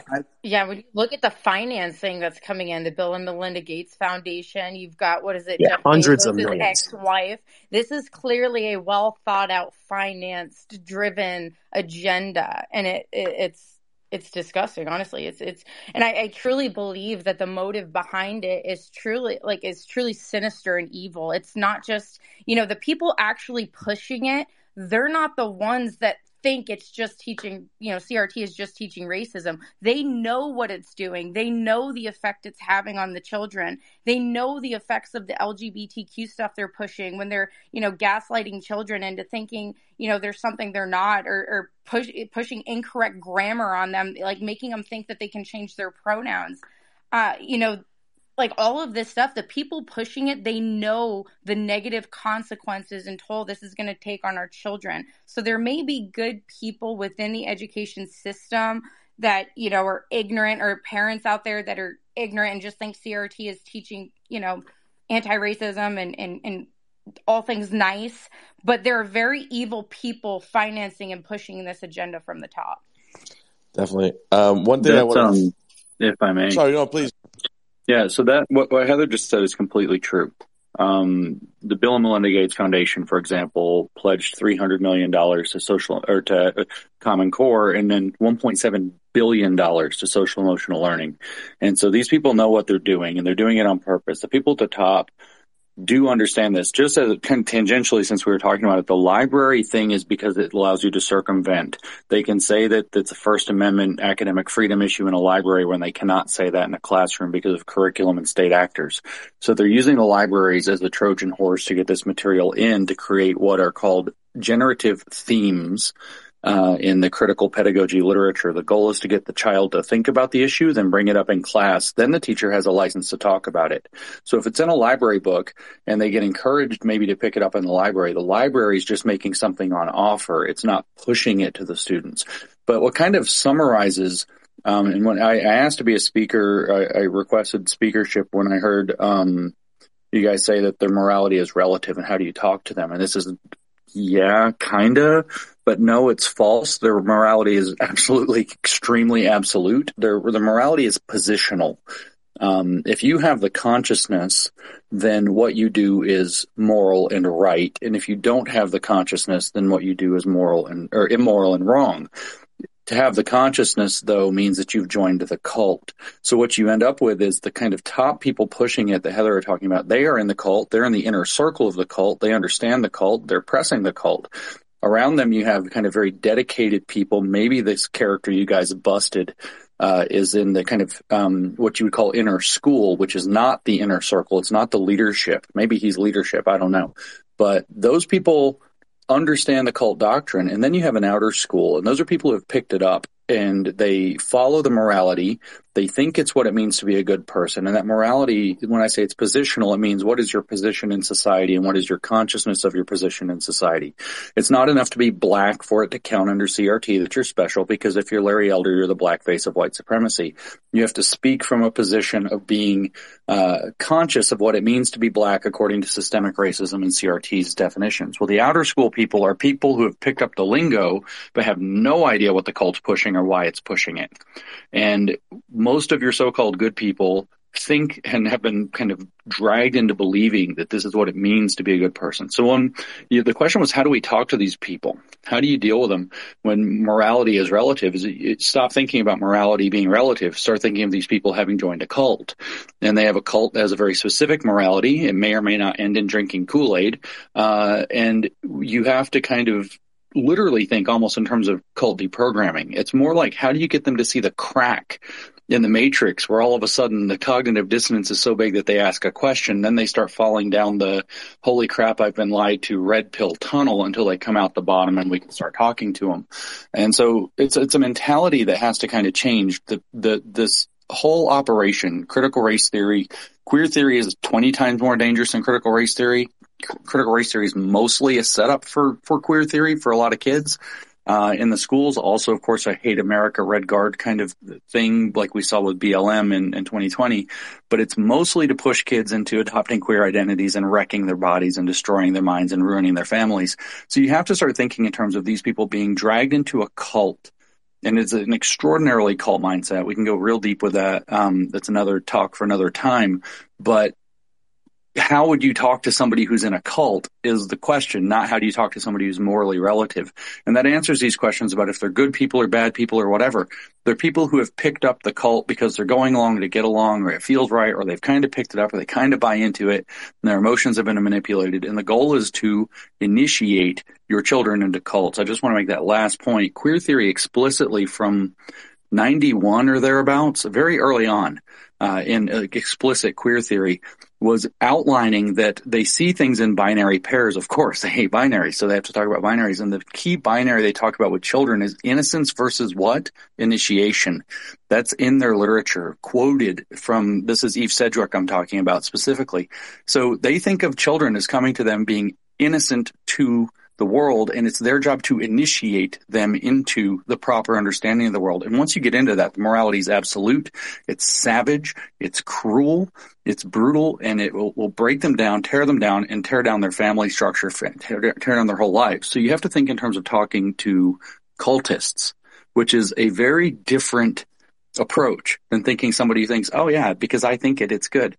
That's, that's kind of moral relativism. So that's, that's just a, a, perspective shift and knowing that the people at the top, Bill and Melinda Gates know why they're dumping billions of dollars into this. And we have to remember that that's an important component of this. Thank you, James. Thank you. I'm going to reach out to you on, uh, on a story I'm working on, like I said, uh, on, on a Vatican connection to this. Thanks.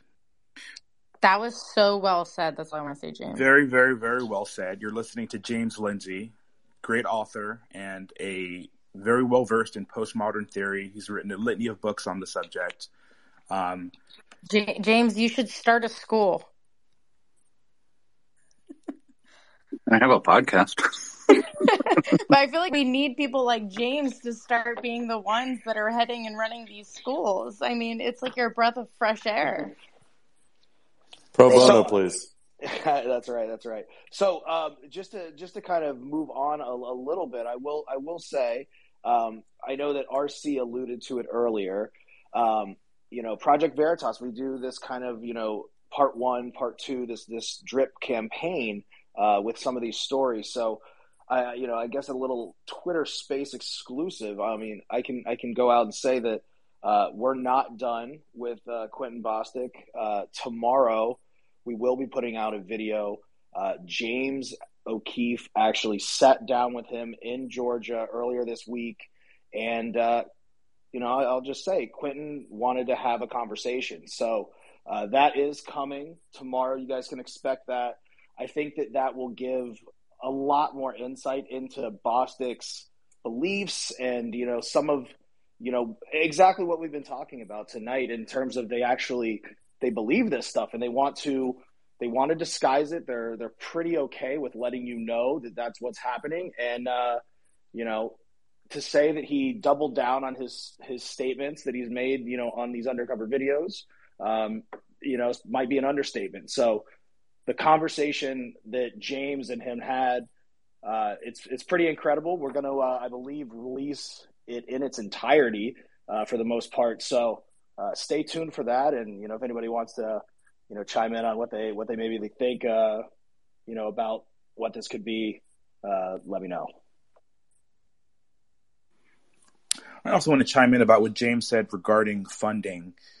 Bill and Melinda Gates Foundation, almost its own NGO, um, funding lots of radical education and other sorts of projects around the world. But the United States government may be funding this. I mean, this story is talking about how perhaps you know local counties are paying money to these entities to bring in CRT. You also have COVID COVID grants, which is a little known secret now that COVID money has been tied into third party organizations who come into schools and offer them social emotional learning and equity inclusion. So you know, we can say what we want about the motives of some of these private entities, but the U.S. government paying, you know, these entities money to come in and brainwash these students, very troubling. And just a fact check from earlier, we talked about ki- kindergarten kids being a part of teaching labs operations. That is absolutely accurate. Teaching labs, some of their labs priced at $816, you can do a deep dive into K through 12 skills and why it's important to provide a culturally responsive and sustaining education response to how they learn. Um, we have Lisa. Yeah, so I think it's important to understand how a lot of these programs are getting in. And it's not just, um, it is the COVID money, right? But it's because, for instance, uh, we have accreditation agencies like Cognia they'll come in and say, oh, we need to do an equity audit on your school district. And then they'll say, well, your outcomes are, are disparate. So that means you need to adopt a DEI or DEIB program, diversity, equity, inclusion, belonging. Um, and your teachers need to be trained and, you know, you need to fix the social emotional learning, the culture responsive teaching you were just talking about. Um, we also have strategic planners that come in, they do the same thing. And then they say, well, you have to adopt um, you know, a more diverse program and you have to have different perspectives.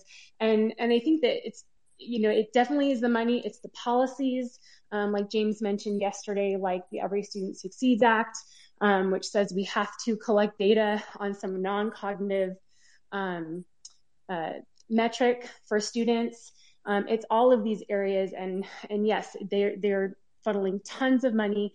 It's the school districts adopting it. It's different vendors coming in and saying that they have to adopt these things. To piggyback off of that, right here on the Teaching Labs website, you can go to the accreditation section in which they will tell you about how participants can receive a certificate of participation, which can what? It can serve as a verification of attendance for state approved requirements. So when the state says you must engage in some sort of diversity, equity, and inclusion uh, training, they can go to Teaching Lab and they can pay them a boatload of money and they can get a certificate. And that is how the racket operates. And hopefully, Richard Woods, the Georgia superintendent, will get down to this. I can read a little bit of his statement. He says that he is firmly opposed to the inclusion of critical race theory and other divisive concepts in Georgia's public school, and attempts to push these are illegal, yada, yada, yada. Well, we've already talked about the lack of accountability metrics um, that exist currently. So it's going to be interesting to see how this happens. Are they going to track money? Are they going to track some of these cards? Are some of these Cobb County, if you don't know Georgia, Cobb County and Fulton County, I mean, those aren't necessarily the most conservative uh, counties. So, what level of transparency will these superintendents even offer? Um, there definitely gets it definitely gets to a point to where I'm sure the Georgia superintendent's office are going to ask themselves how much, how many cages do we want to rattle in order to rectify this? Um, we see this time and time again, unfortunately, at Project Veritas, where uh, you know some kind of overarching entity will investigate something, issue a strong statement. However, they understand the system, system is more broken than they can fix. So it's not necessarily in their diligence to continue to go after the problem because that only illustrates to everyone that there is a problem and that they've allowed the problem to persist. So, so I see you have Kelly as a speaker. Kelly, you know, the CDC is, is located in Atlanta in, in Georgia. This is no mistake. And the CDC has just declared a lot of things, including that racism is a public health crisis and and the Chicago Public Schools has it written into their equity framework that this declaration by the CDC and it guides what they do. So Kelly is the one to speak about CDC. How that you know you talk about money getting into schools. Well, the CDC is one way that happens. Oh yeah, absolutely. I mean, we have, uh, I guess it was mentioned earlier, they call it the WISC model. It's the whole school, whole community, whole child. And I will say James has an excellent podcast on Marxism and uh, this idea of holism or the holistic.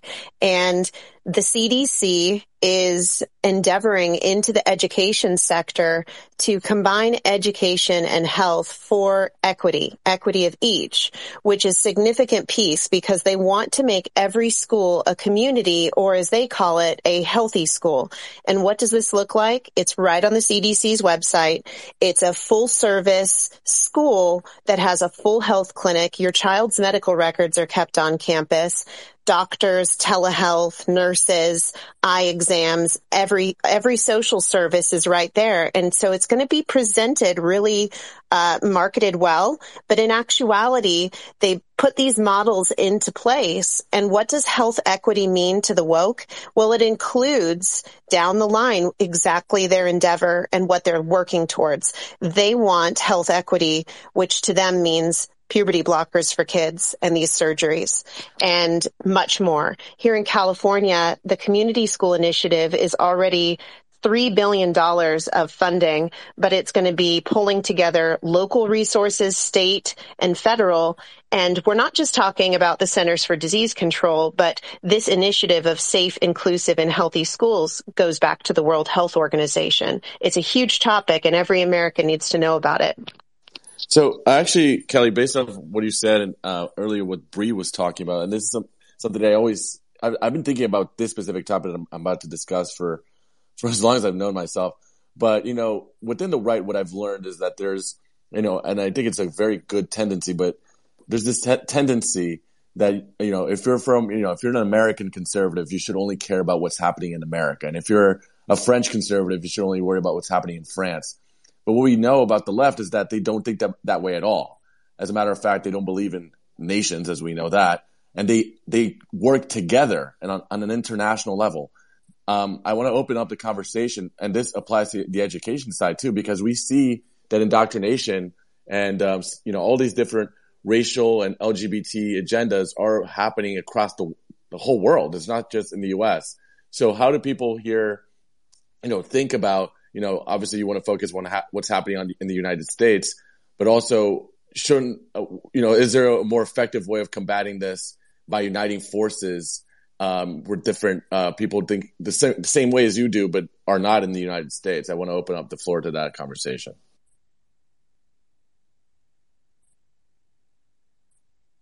I mean, I think um, I'll say I think with CPAC right around the corner, I am pretty sure over the last couple of years, CPAC has actually expanded to CPAC Mexico, CPAC like Brazil, like um, they're doing some stuff in other countries as well.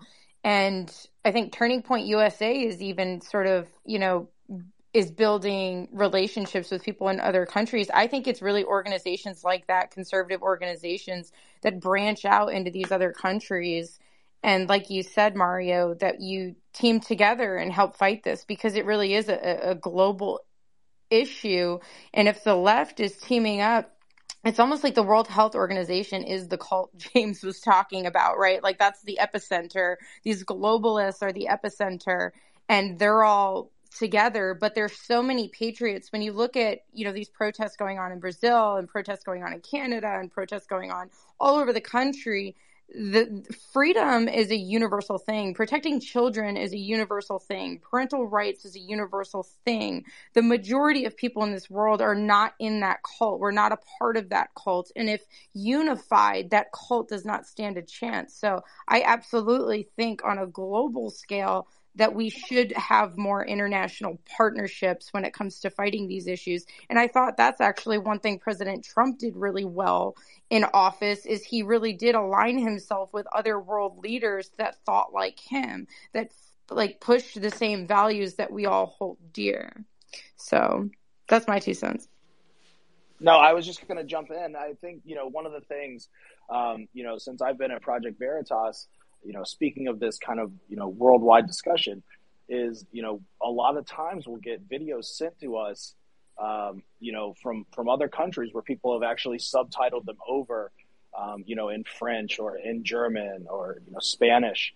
And one of the, um, you know, one of the things on this idea of, you know, partnering with, you know, other, other, you know, entities around the world, you know, getting this info, it's about the flow of information. So, you know that maybe that's one thing you know we can do a little better. You know these videos they do transcend into you know other parts of, of the world not just america. To mario's point about that you know everybody's fighting the same fight. So you know the more that we can do that you know i think that'll be good. I think it's also important well, to note, you know, I really challenge you to not think of this in terms of a right left divide. And I know some of you are saying, ORC, come on you know there's only one demographic politically who thinks that, for example, math is racist. And you may be correct. However, there are a large amount of educators, and I'm sure Paul knows many of these people, who do not agree with math being racist and who do not think that math needs to become more inclusive and less uh, logical.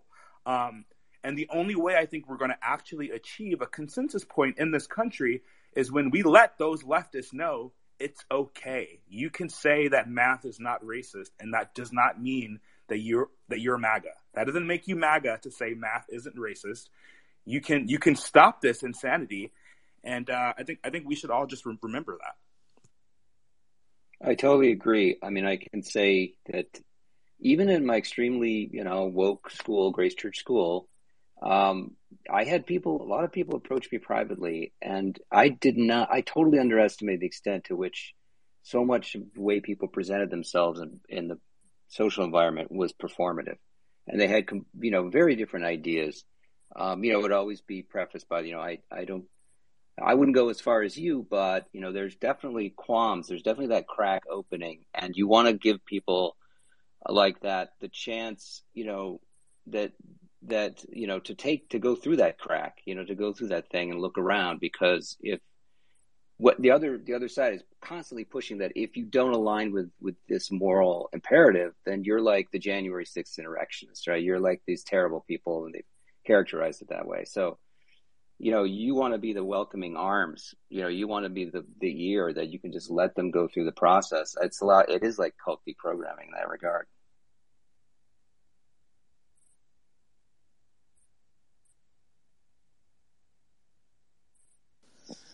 Lisa, I think you uh, wanted to chime in there a bit before if you want to uh, hop on. I was going to talk about um, the United Nations and, you know, we're talking about reaching out to other nations and pushing back against this agenda. There are already groups like Family Watch International that are meeting with delegates from different countries and, you know, helping them to fight back against in United Nations agencies agenda because this is where a lot of this stuff is is coming from.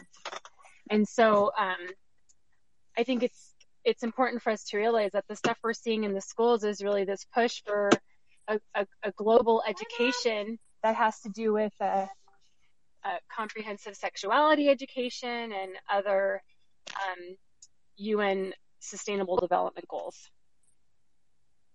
Absolutely. Um, also, I know uh, Carolina hopped on and Dan uh, Kleinman are on. Uh, if you guys wanted to, you know, hop on the conversation, please feel free. All right. This is Dan. I'm from Safe Libraries. I want to agree with R.C. Maxwell. He said what he said about um, people have to realize that both sides oppose this stuff, not just one side. I know that in the case of the library stuff that I do, that the American Library Association knows that both sides oppose explicit books in public schools, but they frame it as just the conservatives and the crazy Christian prudes, um, because that kind of framing it as just one side scares off the other side and makes a lot of hay for them. When in reality, they know that everyone opposes this stuff. So R.C. Maxwell's idea was a great one, in my opinion, and I could in the case of the uh, American Library Association. And uh, wh- while I have you all here, just one more thing that you, you know, the, you're talking about all this stuff for exposing secret curriculums you'll have to remember librarians are the silent ones that are pushing a lot of this stuff into the schools with their American Library Association book lists and their leaders. One of the leaders recently just said, uh, or I reported on it, that they know this material is sexually inappropriate for children, but we're going to reframe it. That's her words. We're going to reframe it as diversity and inclusion. Okay, so when you have things like that book Genderqueer, which shows a boy giving a, well, you know what, to another boy or man, um, that's inclusive, you see. So uh, therefore, uh, you can't take it out of the school. There's so much more I can go on with these kinds of stuff has to do with school books. I just want you all to be aware that it's librarians, not just teachers, that are responsible for a lot of what's going on in schools and they do it sneakily too. That's their word, sneakily. Train each other to do things sneakily, precisely so parents don't know. I've seen even in Texas. Just one more thing. Even in Texas, they are just training librarians how to violate the FOIA laws um, in order to push these section appropriate things on kids uh, by uh, using their personal emails and personal Wi-Fi's to talk about how to do this, so it doesn't become part of the public record, and parents can't get them in FOIA requests.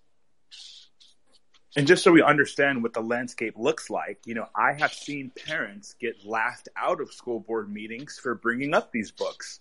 I've seen other parents quickly, and librarians for that matter, quickly say, you think kids are going to the school library for porn? Ah ha ha.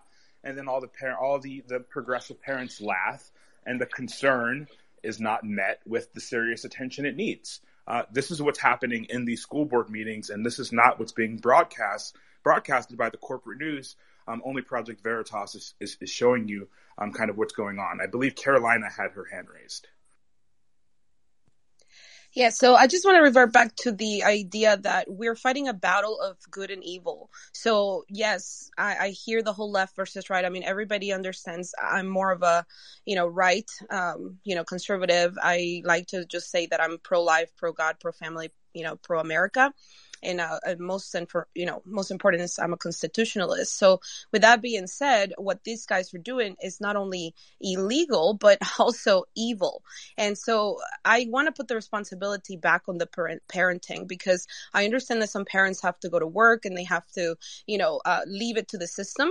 But unfortunately, if we don't reel it back to parental support and having parents you know go to the school boards and kind of be you know hovering over this entire group of you know, infiltrators. I mean, we know who's behind a lot of this and it's immoral people that are trying to hijack our country. They're trying to hijack, you know, the foundation, what this country was based on, which is, you know, godly, uh, godly, you know, um, godly and constitutional uh, rights. So they're trying to remove all of that from the school, and they've already have. So I want to invite all the parents to just put those little small things back into schools. How many parents are actually reading the curriculums? How many parents are actually taking the time you know to say well look i'm putting my children into this system. Let me at least find out what they're being taught uh, i want to say the ex uh, there was some kind of uh, education website that my kids had to log in um, math something excel or whatever it was and uh, i actually went in and i walked my kids through uh, when the school switched to that and i was very very pissed off to see the way that they were luring people. Now with the artificial intelligence just recently doing the chat, um, the chat the ai that they just did my son you know started using it for their english class. And i just found out that if you asked any conservative values or, or what is about the conservative it is definitely oriented to manipulate the narrative. So all of the technology we have is is completely against uh, godly narratives. So put God back into the schools. And if you don't want to fight the system, then pull your kids out of that system. Pull the, pull your kids out of the school. You know, I did a combination of homeschooling and schooling because I found a very very good school for my children, and a lot of the people in in charge, the teachers were you know people that were on the same background of understanding for for what I wanted my children to be educated in. And so I didn't have those problems that most people have. And when we did, you know, it's because we were on the school boards reading, you know, the curriculums and all of the stuff that they wanted to put in the agenda. So it all falls back on the parenting. Uh, we cannot leave the state to educate our children, period. Amen. That's sort of like what I said earlier is that I feel like like no parent is perfect. I'm certainly not a perfect parent. I don't put myself on a pedestal or anything like that. But I think once you become once you're aware that this is going on, like you can't unsee it and you sure as hell cannot not do something about it, right? Like so if you didn't know what was going on before, or if you thought CRT was just something great and you didn't realize how bad it really was, once you become aware if you're a good parent, you're going to fight back against it 110,000% because our kids should be our number one priority. And it is nobody's responsibility other than our own to protect them. So if this stuff is creeping in their school system, it is our job and our job alone to get it out. It's our job to instill values in them. And like I said, equip them with the knowledge, right? So like for me as a mom, my daughter, like I knew at some point this could be creeping into the schools I personally watch watch church with my daughter. Like I've instilled a good foundation for her. But then I also tell her and explain to her in no uncertain terms there will be people that try to push these things on you. These are wrong, and here is why. And I explain it to her so that when she's met with these teachers, she recognizes it before they have a chance to sink their teeth into her. You know what I mean? Like you have to take responsibility for your own children and equip them with the tools and the knowledge so that when these it's almost like teaching the basic concept of stranger danger, right? You teach your child not to get into, you know, a vehicle with a stranger or not talk to strangers, but this is something just as important. It's it's if there's a teacher that is teaching you this or that is saying this, it is wrong and you need to tell me. And here's why it's wrong. So it's it's sort of like so many parents i feel like have you know put the responsibility of teaching these things onto the school but once you wake up there's no excuse. You can't let it continue piggy writing on what you said, Heather, I understand parenting is hard and there is no manual, there's no book on parenting. Uh, but that doesn't mean that it's going to remove the responsibilities for parents to try and try their hardest. I mean, it starts with basic concepts like, you know, sitting at the dinner table and having a discussion. What did you go over at school? Who did you talk to? I understand that the children right now are under heavy influence. You know, I've been screenshotting the stories on Snapchat since uh, my uh, my 19 year old daughter was in sixth grade, and uh, you know, I, have put out information. I think I actually gave James. Oh, um, I sent to James, you know, some of the screenshots that I was seeing. So don't think that they're not being brainwashed even outside of the school. TikTok is a is one of the biggest, you know, um, like collection of data for CCP and for all of this other, you know, agencies that are trying to infiltrate our country. Don't think that they're not already infiltrated in your schools, in your medical system, in our banking.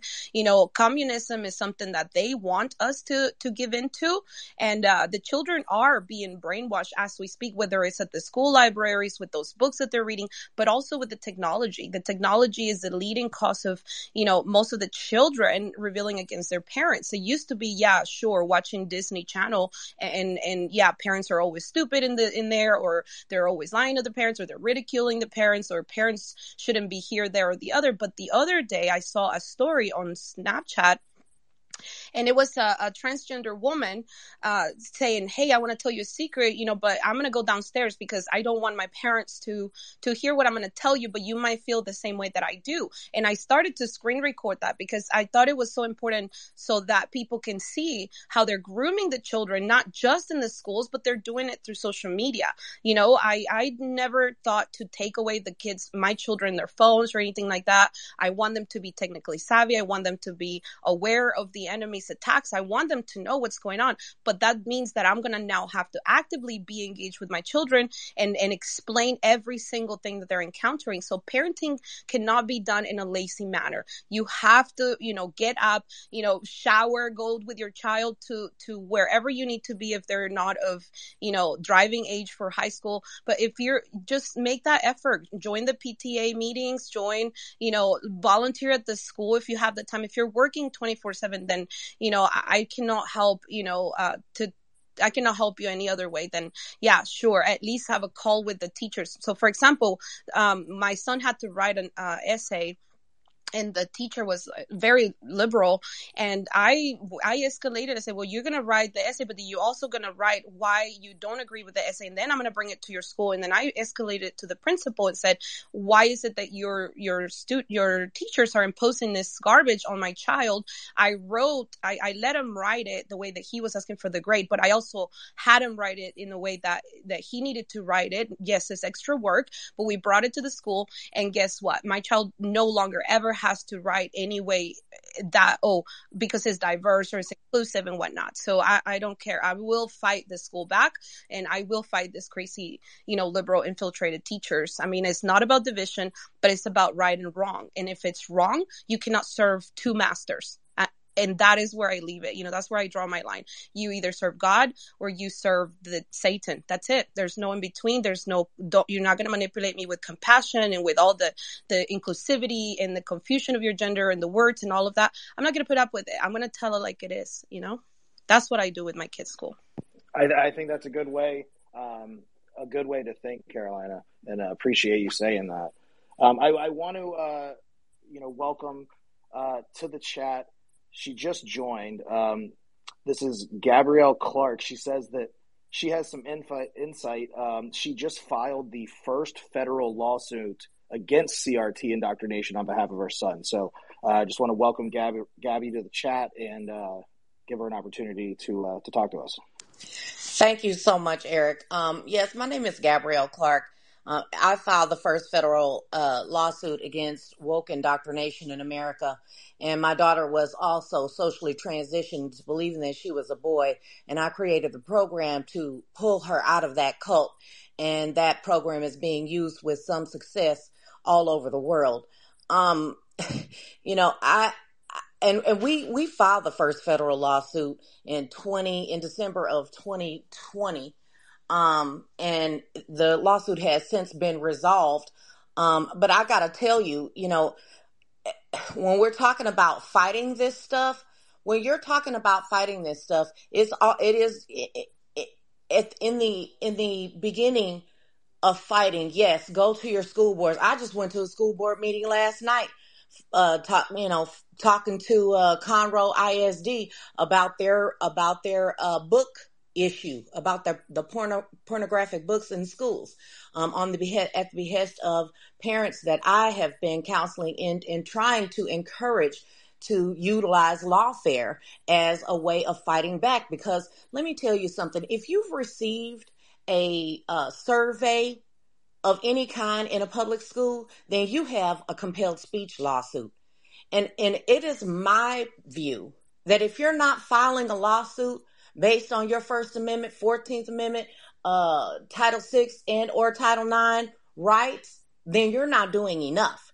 And I say this because there are there are public interest firms that will take your case, and because of what I have done, because of what I because of that I've paved the way for uh for people to file lawsuits and recover money from those lawsuits. Now there are lawyers who are not public interest firm lawyers. There are lawyers that will take their, your case on a contingency.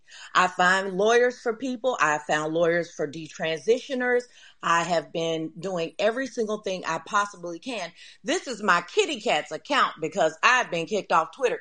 And so uh, on my uh, Gabs Clark five, uh, that's my main account. So if you have any pull in this space, please somebody get me back on my account. Uh, but anyway, I'm trying to write the book to help pull other children out of social transitioning because we have people that are really actively fighting against medicalization but what i'm seeing is that half the half of the children in urban areas are now identifying as LGBTQ. And what is going to happen to those children when, if they live in, like I live in Texas, if you live in a state that does not allow medical transitioning, underage medical transitioning, what's going to happen when those kids turn 18? How many kids are going to uh, medicalize and their parents are not going to be able to do anything about it? Now, I already, I've already created pathways for lots of different things. But if you're a parent and you are not filing a lawsuit based on based on your rights as a parent and your children's rights, then in my view, you're not doing enough.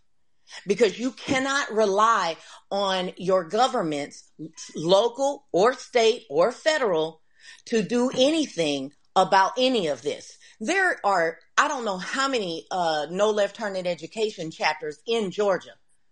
They're they're barely scratching the surface. They've been fighting this for years.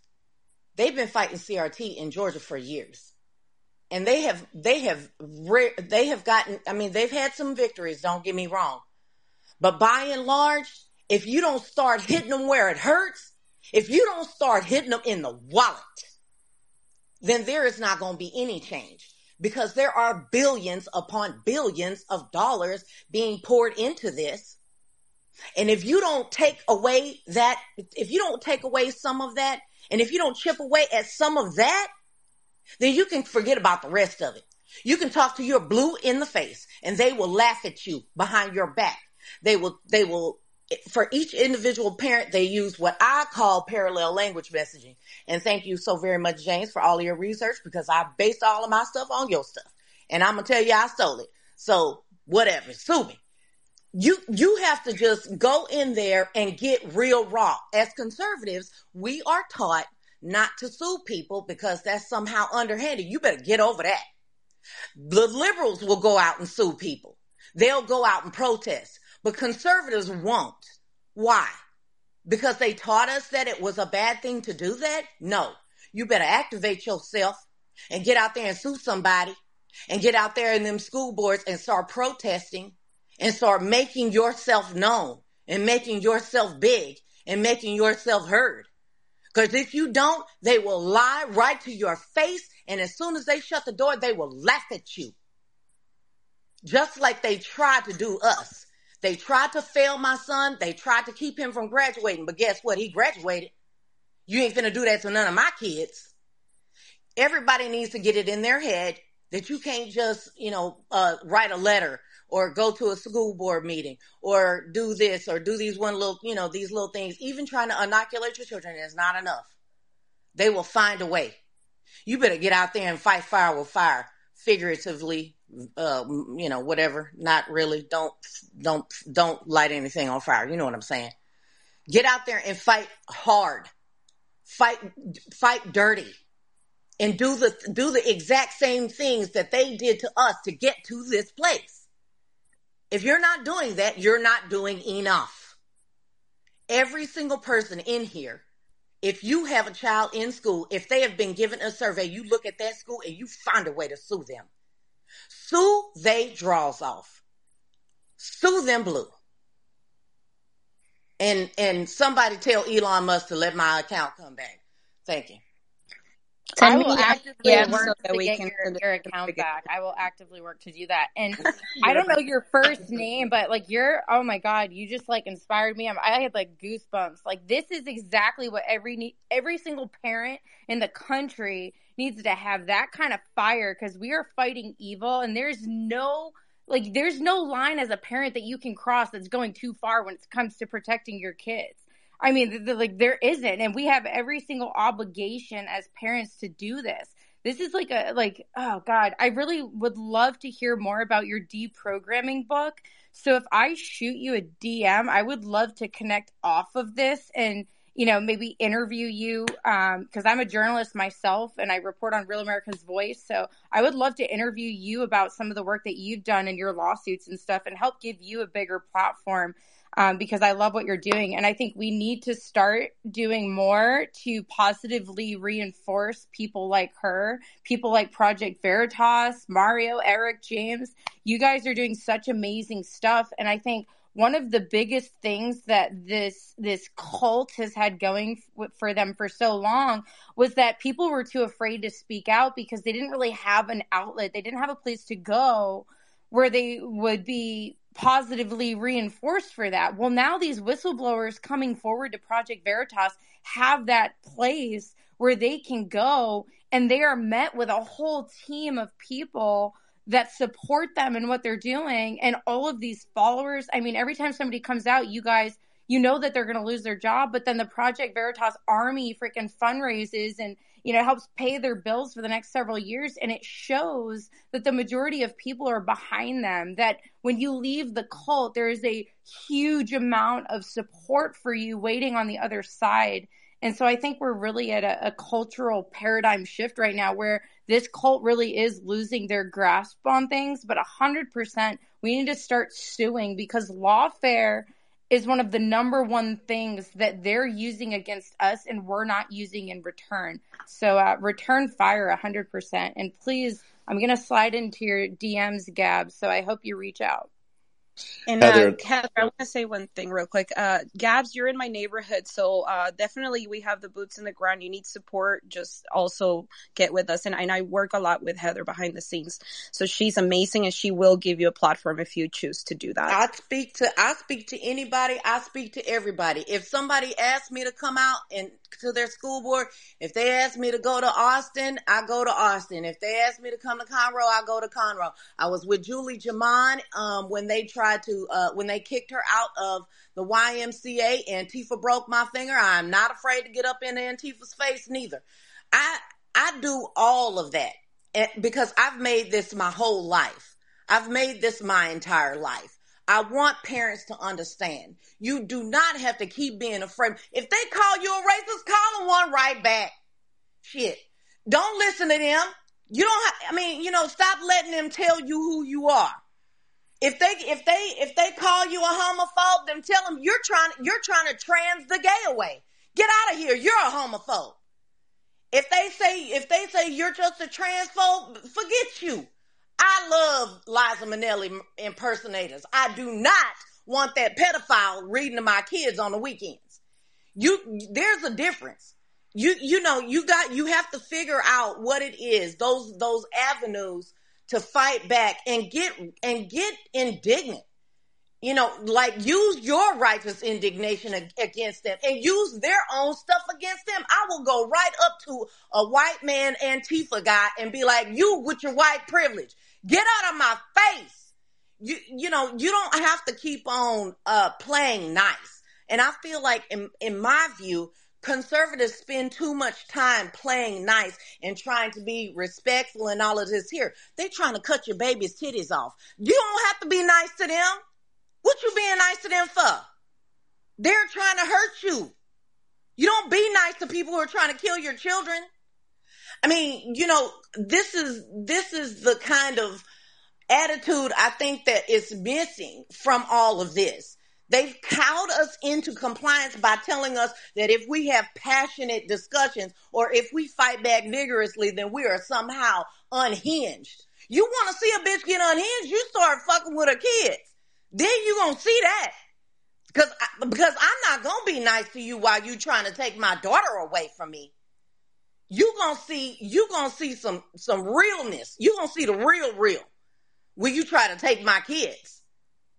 And every single person think, needs to get like that. I just feel like it's important that it doesn't have to get to this point. So I think what Project Veritas is doing now, exposing this and showing that this man is undermining the parental authority in the classroom. He knows that he's doing it. He's turning the kids against the parents. Like that's the point. That's the line right? Tiffany, so social emotional learning is meant to destabilize the child. It's it's it's that I tell the way I think of it is you you have kids and you say to your kids like if you get a funny feeling in your tummy, if you think that mommy and daddy aren't going to like that, then you should stop and think about it, right? Like trust yourself. Tiffany, social emotional learning is meant to undermine that response, that fight or flight response. And so I'm interested to see what happens, what comes out, what this gentleman says now when he really opens up to Project Veritas about you know what his motivation is for doing this because i think it is very telling. But the line shouldn't be you know they're they've they have socially transitioned my child at school and now i'm trying to figure out how to save them from this transgender cult. The line should be when you try to tell my kid that there are more than two biological sexes or that they that home isn't safe that's what they're saying. They're saying home isn't safe, school is safe. That's why they have all those safe stickers, which are ridiculous. You should tell your school get all of those stickers out of the school. The safe, this is a safe place nonsense.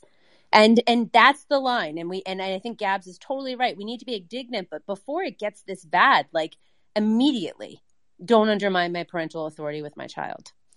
Yeah. Um, what I wanted to say is we're past that point. Me being a Hispanic and a minority, uh, we have been the nightmare to a lot of this indoctrinators that have come into the schools. So I understand the perspective of gaps. I think that some of the situation here, and I don't want to go with the race and all of that, but the Caucasian crowds are way too nice. This once the Hispanic community, the black community woke up and we said, no, you're not about to come and indoctrinate our children. We draw that line there. We're past that that line of being nice and kind and caring and loving and all of we're not there. We're in a full-blown war against our children and you cannot be nice in a war. So unfortunately i get it. I just know that at the level that we're at 100% of the people will not even believe, you know, that we are in a, I would say 99.99% of people in our country do not believe that there is a war waged on our children as we speak. They're past those lines. They're they're past you know uh, just communicating. They're past oh you have to be nice and they've already infiltrated us. We're we're above and beyond. Like our nose is barely above the water. So I I'm gonna side with with the situation with Gabs. So you have to go through the uh, measures of suing them and getting them out. And like I said, if you think that that we can be nice to these people i would i would highly suggest that you go into the schools yourself and and put yourself in that situation because we are like 75% liberals to like one one per every um radical. It's it's it's uh, it's overpowering our children. So no, we're we're absolutely past the point of being nice. I don't think that is fair that yes, the Caucasians can't go to the level that Gab and I can for us being minorities and we can openly call them out and they can't call us racist, they can't call us all that. I think is ridiculous. I think that we should, you know, become more than anything parents and go as parents regardless of the color and say i don't want my child to be shoved this garbage down their throat remove it immediately because this is what my tax dollars are going for and so I don't think that we should even uh, consider any type of mercy on these sexual predators that are in our schools. None whatsoever. I mean, when you think about it biblically perspective, you gotta, you know, tie a rope around them, throw them over the, the ocean. That's where we're at right now. Um, yeah, I, I, first of all, I love the, the conversation. Um, you know, Gab said, uh, Carolina, very lively. Um, you know, thank you both for, for your comments there. And also to Heather's point, she actually reminded me of something. You know, a lot of people uh, know that Project Veritas does undercover videos, right? That we go undercover and record people. But we also have a very big whistleblower insider program where we welcome people to come to us with information. It can be video, it can be documents. So, you know, in the education system, that's no different, right? So if you know, if you know people who are inside the, you know, Department of Education, inside certain schools that are very corrupt, anything education related that, you know, they're willing to blow the whistle and come to Project Veritas, you know, they don't just have to, we don't just have to work with our undercover journalists. We can have these whistleblowers come to us. Uh, so that's a great reminder there, Heather. Um, and I know here, Eric Weinstein, has joined our space. So I would love to get his thoughts on, um, you know, I've, if you've seen the videos we put out in the last two days and, you know, the overall conversation we've had so far. Yeah, um, good to be with you. Um, let me just, first of all, say that this topic is a topic unlike any other, and it produces a kind of unity, particularly on the on behalf of parents uh, who are not cowed, where there's almost, I mean, look, first of all, I've had James O'Keefe on my podcast. He and I have a very clear disagreement about certain kinds of undercover um, reporting. And I don't think what he's doing is wrong, illegal, uh, or historically different than what journalism was. But I'm very uncomfortable with the uncover stuff that doesn't change. However, um, I will say this if there was ever a place to use undercover work and to use the the lying, which I believe James was actually doing on the phone, giving a name that was not his, it would be in defense of our children. And what we're talking about is a change in our understanding of the need to balance type 1 versus type 2 error. There are some tiny minority of people who are clearly neurologically uh, processing things as if they were one gender and um, in the body of somebody with a different phenotype. But that is not the majority of what's going on. The majority of what's going on is irreversible reproductive mutilation, uh, state sponsored, party sponsored, government sponsored, normalized. And the idea that we are not, we're going to be cowed as to whether or not uh, we speak up on behalf of our daughters and our, our uh, sons with respect to irreversible reproductive harm, which may, for example, have effects on the ability of a family to continue. You are building the woke, and this is an address to them. You are building an ultimate coalition where people will share a stage who agree on very little, who have very little in common in politics. Uh, coming from a long line of progressives, uh, we were all about working families. This is anti family.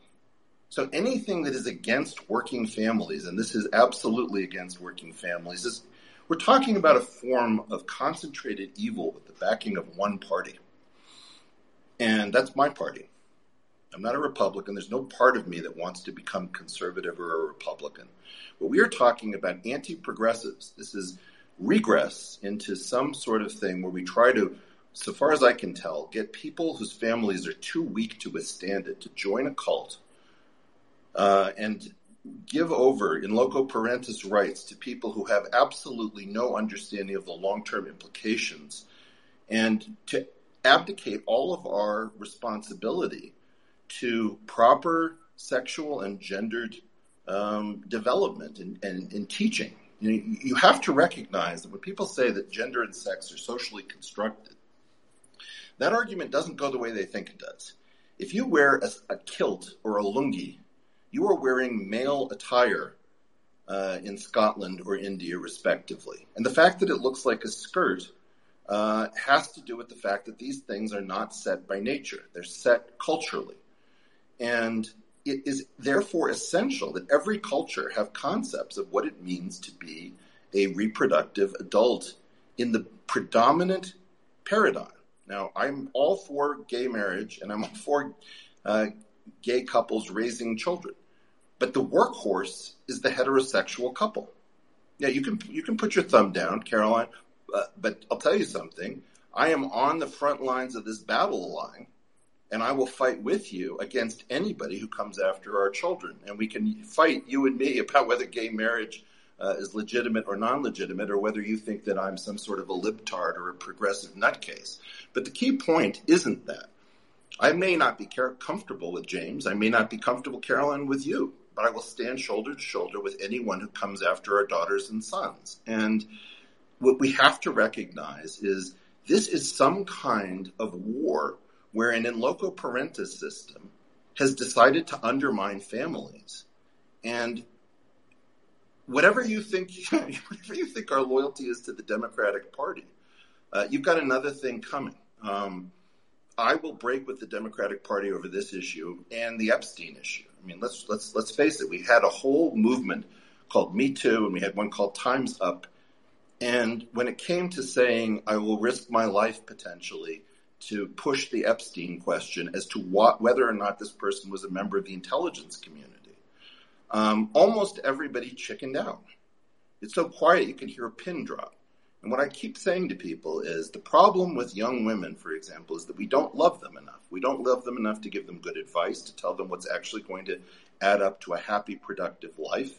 We don't love them enough to tell them when they're making terrible, tragic mistakes. We don't love enough them enough to be parents and say, over my dead body. If we have to move to 100% homeschooling, then so be it. But what we cannot do is we cannot allow for the normalization of irreversible reproductive harm to balance the type 1, type 2 error problem. And what I will leave you with in closing is I had dinner not too long ago with a trans man. And the trans man was very clearly trans from a different perspective, from a different era. And what he was saying was this is an abomination. The number of people, this is him speaking, the number of people in my category who should actually be getting irreversible. Sorry, the, call came in. Uh, the number of people in my trans category who should be getting irreversible surgery is almost zero. And what we're doing is we're, we're, we're creating an abomination. Um, so the fact is, we've not only lost uh, conservatives, we've lost progressives, and we've even lost radical trans people who cannot stand to watch children uh, pushed towards the chainsaw of irre- irreversible reproductive mutilation and harm. Thank you very much. Eric, I have a question for you. I, Wait, can I just ask? I have to ask this question because it's one I struggle with every day.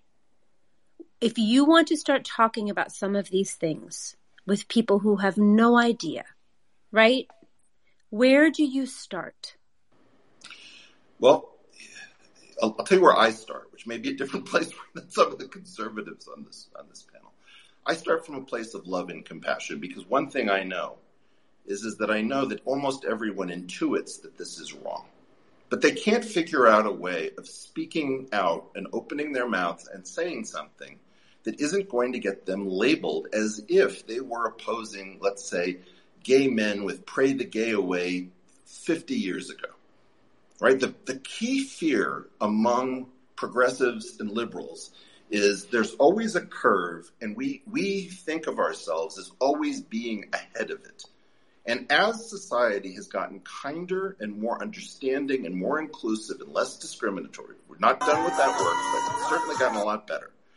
You've created a crisis in the activist community which says, how can I get so far ahead that I'm not a, I'm not at risk within the progressive movement. So, for example, you could decide um, that your cause is that you are going to normalize puppy play and sexual deviancies, uh, which I think that consulting, consenting adults have every right to in their bedroom, but they don't have the right to teach them in school. Whatever it is, people will go and try to become the most progressive person you could possibly be in order to demonstrate how far ahead your thinking is. For example, uh, animal rights where animals should be given the vote. You know, that would be like psychotically beautiful progressive thinking, where you try to come up with the farthest out thing to prove just how decent, good, and forward thinking you are. And this has nothing to do with progressivism. Absolutely nothing. This is a, a kind of mental illness. Progressivism means like working your ass off to try to help coal mining families or working your ass off to try to find real forms of discrimination that are holding back brilliant Hispanic and black kids who should be, you know, leaders in their field, getting rich and uh, leading our country into a, into a strong position. What you're seeing now is a form of mental illness that has been disguised as progressivism because many people don't understand the history. You, you, people don't understand that somebody like um, Cesar Chavez uh, was for strong borders because he didn't want illegal immigration destroying the uh, supply supply curve for labor. Um, so people have a completely insane idea of what progressives are because these these uh, these psychotics have come in and tried to take over the progressive movement. Now, with that said, to, to your point, what can you do? The thing you can do, which is the hardest to do, is to lead by becoming hated. Right? I'm going to get hate because I appeared on a stage with something that says Project Veritas. I am going to lose followers. People are going to say, well, you appeared there, so we don't have to listen to anything you say. And they won't listen to the fact that I disagree with James O'Keefe. They will only say, well, you platformed him. Well, guess what's going on? We are coming up with a coalition that says hands off our effing kids. And the number of people, when you start hearing a parent's righteous anger about this, you understand what you're messing with. This is like mothers against drunk driving. And where are the moms? Because I, am going to just push this back on, on, on the women here. Mothers Against Drunk Driving did something that dads against drunk driving probably couldn't do dads needed to stand up to Jeff on the Jeff Epstein. Now, where are the dads on Jeff Epstein, and where are the moms on irre- uh, irreversible reproductive harm? That's the right division because fundamentally, the power of mom is incalculable. And when we see women not banding together to say, I, you know, I've got three kids at home over my dead body, we're talking about something that could potentially lead to actual revolutions wherever this is practiced. If there's anything more sacred than the US Constitution, it's a child. A child doesn't have a vote. A child depends on adults. And in this world where we've just we've removed all of the adults, it's like there was a genocide of the adults in power. And my feeling is is that okay, I've got a PhD from Harvard. I, am I'm, I'm next to James, who's got a PhD in mathematics, same field as mine. We need to get as much credibility and firepower and as many divisions where we are peering with people who we totally disagree with, but we come together around this one point, which is we're parents, we're grown-ups, those are children, they have no vote, they have no protection. And what we are talking about is an actual form of honest to goodness 21st century evil. We need to talk about it. And at the last, the last thing I'm going to say is one of the places I really don't appreciate my, getting into fights with my conservative friends is there are a tiny number of people who are probably in the wrong bodies, right? And if we don't acknowledge that, we lose. We need to acknowledge that that is a tiny category, and the vast majority of people affected by this are people going through normal reproductive development who we don't understand require adult direction to form healthy sexuality. And that could be healthy gay sexuality. There's no question that gay is highly conserved across cultures. I don't exactly understand why evolution selects for it, but nobody does. It's clearly built into the, to, to the, the framework. Trans is probably built into the framework because of things like persistent Mullerian duct syndrome, which is an intersex issue. We have to get compassionate about intersex, and we cannot listen to the trans activists who are coming after our kids. Thanks. So, thanks, Eric. If you're if you're just joining us, tw- Twitter Spaces, Project Veritas, expose on Teaching Lab, caught trying to subvert Georgia state law on teaching CRT and admitting that Teaching Lab, this nonprofit, is actually a scam. We've been joined by Eric Weinstein, who, if you've listened to anything he said, he needs no introduction at this point, but very, very articulate guy, educator, academic, like our friend James Lindsay, mathematician, Harvard guy. Um, he's going to get a lot of questions. First, we'll go Gabs what I like to say about Eric, thank you for uh, for doing that and making that step because what I say to all the men who stand up to to you know this and they do have a position is I say congratulations, your balls dropped. I am so proud that you're actually at least coming to hear us out. That's not meant to be an insult. I'm just saying we need the men to stand up because the reason why we're in this predicament is because men at the end of the day you know, when they go to see the creator and they're in judgment and they're going to say, what did you do with the men and the, I mean, sorry, with the children and the women that I gave you? And so I encourage more men like Eric, whether they're whatever background to at least stand up for the, for their children you know, fight for their children. Um, I absolutely commend you for that, Eric. Thank you so much for doing that. But again, you know, we can't be lukewarm. We have to at least, you know, stand on the side of right or, or wrong, good or evil. I don't think it's anymore about right or left or Democrat or Republican. This is flat out now about evil versus good. Well, let, let, me let me ask you: Did you detect any kind of equivocation on the basic morality of this in my voice? Even if you and I are divided by politics, I would think we were united on this topic. Yeah, absolutely. And actually, if I were to have a conversation probably deeper with you, I would find that you're more of a moral person to to stand up for children. So maybe if we don't play with the wordings, with the labels, we can probably get a lot farther. And and that's my advice as a community because again, I'm coming into this arena to fight, you know, from actually like a foreigner's perspective. Even though I was born in the United States of America, I did not grow up in these in this country, so I came into my own country to find the hard mess of what, you know, all these infiltrators have put into the minds. My thing was so baffling that actually men or women had more say on, on some of these critical things that I saw in my childhood, the men being the one solely responsible to protect me and protect my mother. Well, I didn't have them, but, you know, protect the females and the children. So I was discouraged to see, you know, coming back to my country that men were being silenced, emancipated, abused, and I have a son and uh, I'll be I'll be damned if anybody's going to disrespect my son. And I will definitely not put up with anybody, you know, uh, having to say that that men are not responsible for this because at the end of the day, we all know that you guys have strength and and uh, men are are more you know uh, skilled in a lot of different things that us women are not. And so for me, it's almost out of character to have to go and stand up and fight. You know, I expect my husband to fight harder. It's not true. This one, this one is different, right? Well, yeah, I agree. Different I battles. Mean, but but, yes. but I'm just trying to say, you know, there was this mom in Texas who was watching all of these uh, police officers not go in in an active shooter situation, and she she hopped the fence and she got her kids out. And it, it bothers me that we watch the Academy Awards, and watch the Golden Globes, and we don't have an award for like Mom of the Year. And part of the reason that I think so many women are confused about their role in the world is that we keep celebrating men. And you know, I want I want a poster of this woman.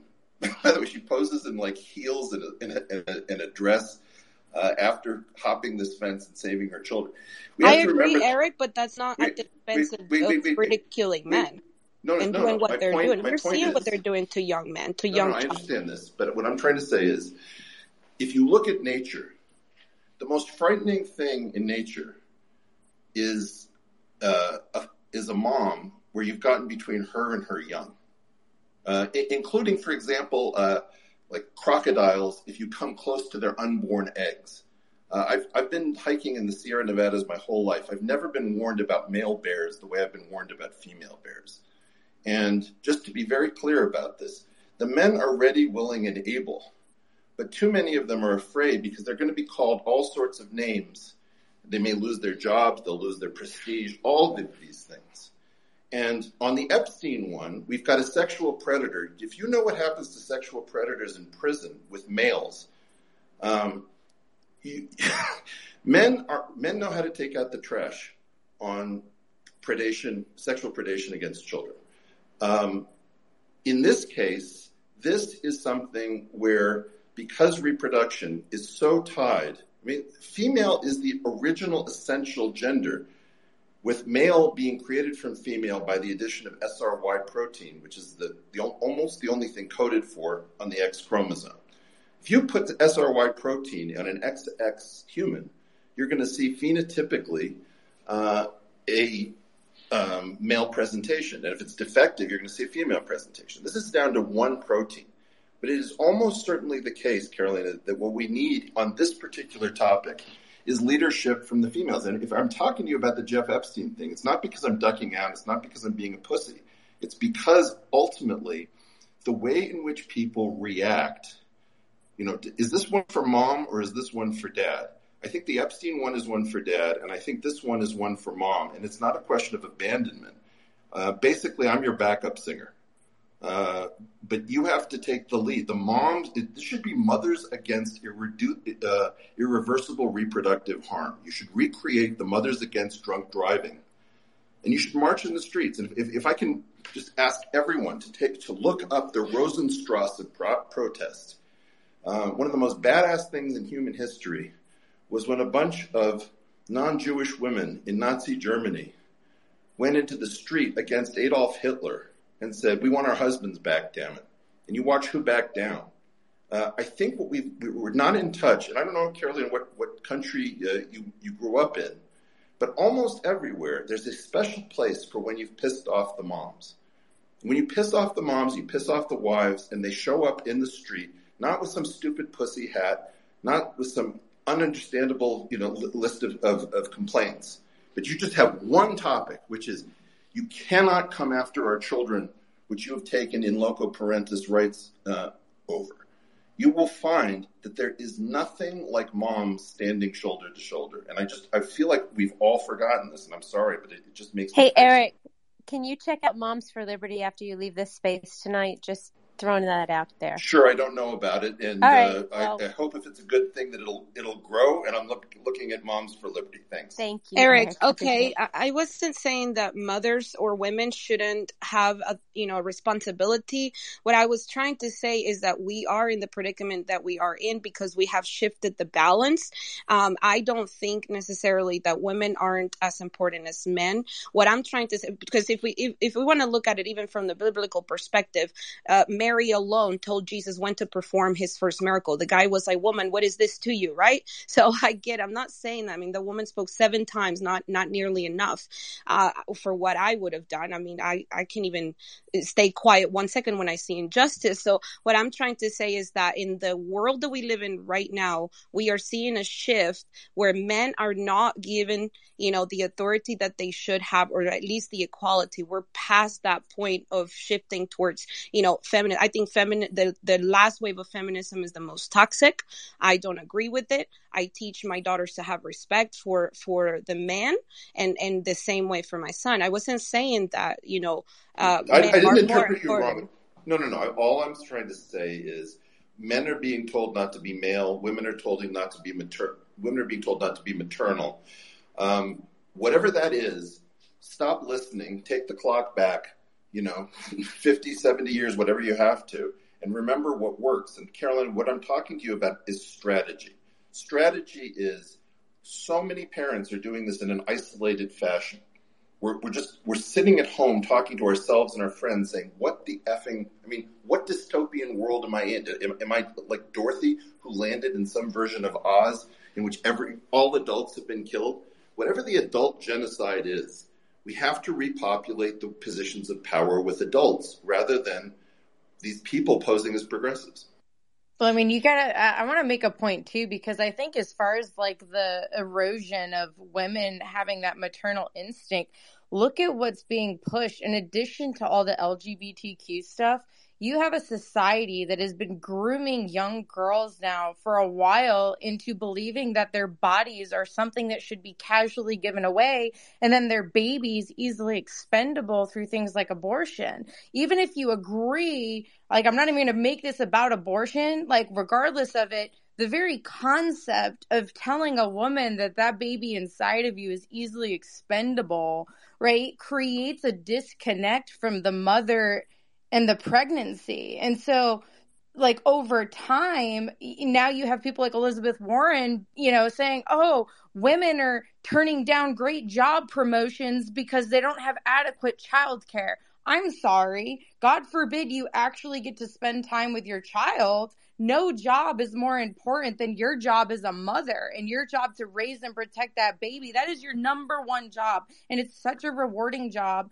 And, and you have this, these like far woke people like that pushing this idea like oh just get an abortion. It's not a big deal. Just you know put your child in a daycare at six weeks. It's not a big deal. And i'm not knocking. If you got to pay your bills and you got to do that fine. But don't devalue your job as a mother which is the number one thing that we but we Heather, should. Heather, and living with people's means because you know if you have to tighten up the belt and like you know budget wisely get into a, like a small apartment i mean i feel like the entire country has been brainwashed to to live up to unrealistic expectations of absolute debt. So uh, it is it is not that difficult. I mean there's so many things you can do to feed your family. I'm telling you because i chose i had a very support i have a very supportive husband of 20 years and i chose to stay home 10 years of my life and i read every book i could think. I, I enjoyed my life. My children are you know musicians and mathematicians and i mean they have a wonderful um, life because i tra- i train and taught my children to live the type of dream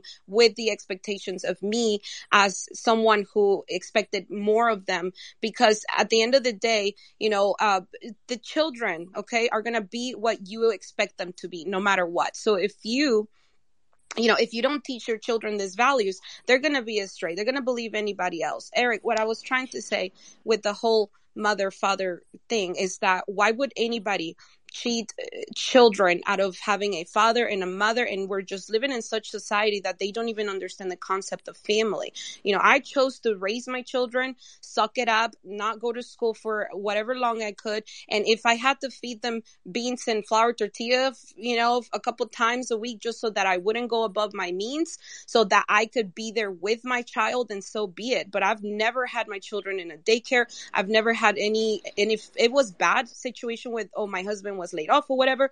And guess what? Let's pack our stuff, downgrade our lifestyle, and and give my children the opportunity to be with the mom and the dad. Do you know what I mean? So, I, Caroline, I do. I'm about to leave the stage. So I'll just oh. I'll respond in one way. I have many sympathies with your perspective on male, female, on the importance of parenting, of having at least one stay-at-home parent. It, however, what I'm going to say to you is, is well, careful with the with the hundred percent and the applause because you're not going to love what comes next. But I think it's good it's good advice. And we'll, we'll get sure through I it. have something to say about it. But no, no, no, I know, and, and, and I'll leave so you can say you had, definitely have the last word. But here's what I would say: everything that you load on top of this issue is going to lose you coalition partners. So, for example, some people on this stage probably think that it's an abomination to have two men raising children. I don't. Okay? Now, that doesn't mean I can't understand the perspective. Maybe we're going to find out that there's a hidden cost and you'll be right and I'll be wrong, whatever.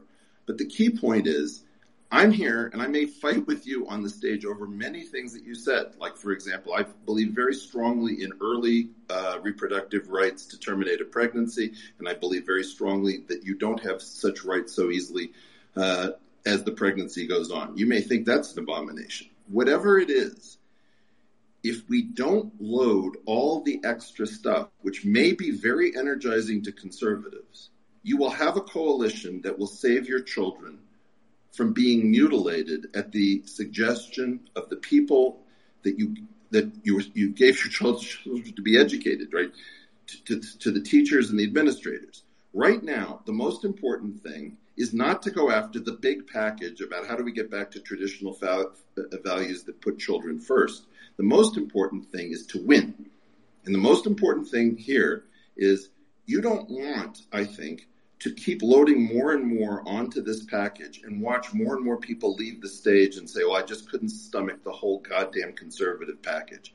Right now, if I'm politically very far away from you, the fact is we can come together on this and then we can find out that we have a lot more in common over time. I think uh, my, my vote is that you start with irreversible reproductive mutilation for people who are having normal questions in the process of sexual and reproductive self assembly, directed in part by society and by parents. If we can stick to that without getting into the whole conservative versus liberal understanding of the workplace and women's roles and whole business, you'll have a win as opposed to a muddle. Because if you muddle this thing, you know who's going to win? It's the people pushing DEI. If you don't muddle it, and if you're razor sharp and clear, and you don't put all the conservative stuff on it, you're going to absolutely destroy this because the number of us who are going to come together to save our children is enormous and cannot be stopped. I, I can tell you from a, a, a, group, a ground roots activist. A, we have a couple of hands up. Um, let's go to some of those hands. Eric? Gabs, Gabs was speaking there. Gabs was speaking. So Thank you, Eric. I as a as a boots on the ground activist, I can tell you that trying to, um, you know, create bridges to um, fight with other groups and and make that our baseline that that has been something that we have done. And i don't know um, i don't know if you're aware but uh, there's i don't know how many groups of mothers out there Moms of America, Moms for Liberty, No Left Turn in Education, uh, Parents Defending Education. All of these groups have all been fighting this fight for for the last few years. I mean, I was one of the first to actually activate enough to start, and that that was because I reached out to to No Left Turn in Education. Now, as a person who's been doing boots on the ground activism, especially as it pertains to um, women's rights issues, I can tell you that one of the reasons why why women are very afraid to go out and protest and stuff like that in this in this in the same way that they did for um, um, uh, Mad Mothers Against Drunk Driving is because we're getting beat up by grown ass men. Okay. So, and when we ask for, and, and not only that, but there are women who are doing this job. And when the men come to help us, then they have an attitude. Billboard Chris has been relentlessly, relentlessly attacked by, by radical feminists. I, my account has been, has been nixed. It wasn't by a trans rights activist. It was by radical feminists who mass reported me because I disagreed with uh, abortion so we we've done everything we can to try to reach across the aisles to try to extend. Uh, you know, if you look at Matt Walsh, Matt Walsh has been relentlessly attacked by um, radical feminists. So so you know we do need men to come out there and stand in the gap to be with us when we're trying to activate. And let me just please tell you, there have been women to get beat up. I've got a broken finger because of it. Several other women have broken have had broken uh, fingers, uh, uh, uh, sprained ankles. There have been some of the women have been arrested. There have been women spit on. We're we're having to field all of that, and we begged begged for men. And I can please, t- and I can also tell you that men do not need permission from women and they do not need the go ahead from women to stand up for society. You think bill Billboard Chris went out there and said, Hey, y'all, y'all think I should do this? No, he went out there and did it his goddamn self because he's a grown ass man. You don't, we don't need, you know, we don't need every, we don't need, uh, this person or that person to do this or that. We need everybody to do everything in every single direction in all shapes and sizes because our entire our entire society has been captured. To Eric's point, I do want to point out on the progressive side of things, there's actually an amazing organization called Gays Against Groomers. I think they were actually at Turning Point's recent event in Arizona called America Fest. So there are groups even on the the left side of things that like you Eric are coming out in support and in defense of our children and gays against groomers is conservative, honey. They're conservative. But but what I mean, like his, his idea is like, well, him and Carolina going back on the the gay marriage and homosexualities and, and and stuff like that. My point is that there are groups of gays or former gays like the Changed organization, which is former LGBTQ that are now no longer living that lifestyle. But there are groups that would be considered conservative or not conservative, more progressive or left leaning that are coming out in the defense of our children. So I got to jump off here. I've been on here for a little while, but I just want to give Eric a quick shout out too for taking the opportunity to step on a stage with people like Project Veritas I mean, uh, seriously, hats off to you. I grew up in Massachusetts. I have a ton of friends that are hardcore Democrats, and I love them all the same. Um, so I just want to give you a little hat tip for being willing to put yourself out there and join the space. And to add to that, Heather, we are our brother's keepers. And Eric, I'm not going anywhere. I love to be here and talk to you anytime. You know, we're not going to run away from the, the, the situation, from the battle. This is about our children. This is about their future. And I'm sure we have a common ground on that. Absolutely. Thanks, guys. I'd like to um, give the floor uh, to Billboard Chris, but one thing I will say on, uh, you know, Eric, I, I, I, loved what you were saying about this, the idea of this, uh, you know, irreversible reproductive changes. And, you know, I want to point everybody, you know, it is a, Project Veritas space. Uh, some of you guys might have seen this.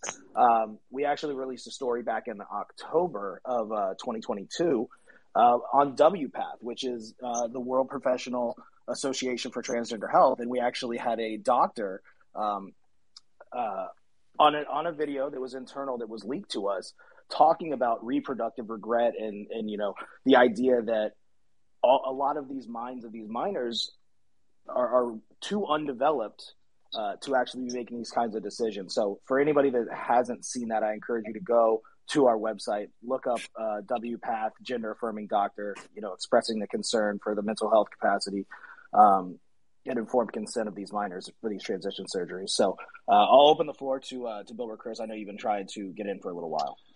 Thank you. I'm very heartened to hear all these people talking about this issue affecting children because for two years and four four months now, I have been standing out on the street having more than 10,000 conversations with people all across North America about this issue, doing the only thing I could do to create awareness about it.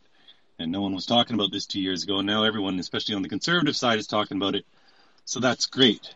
Now, I'm in a little bit of a grumpy mood because a medical professional who dared to associate with me lost her job today simply for associating with me. This is the third medical professional who has been either seriously investigated or lost their job for simply talking to me.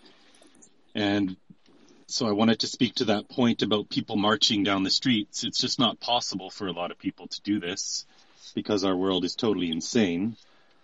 But of course, I'm completely in agreement that we should be doing these things. I do want to say something about Moms for Liberty. Eric was talking about the need for moms to get involved. Well, they are involved.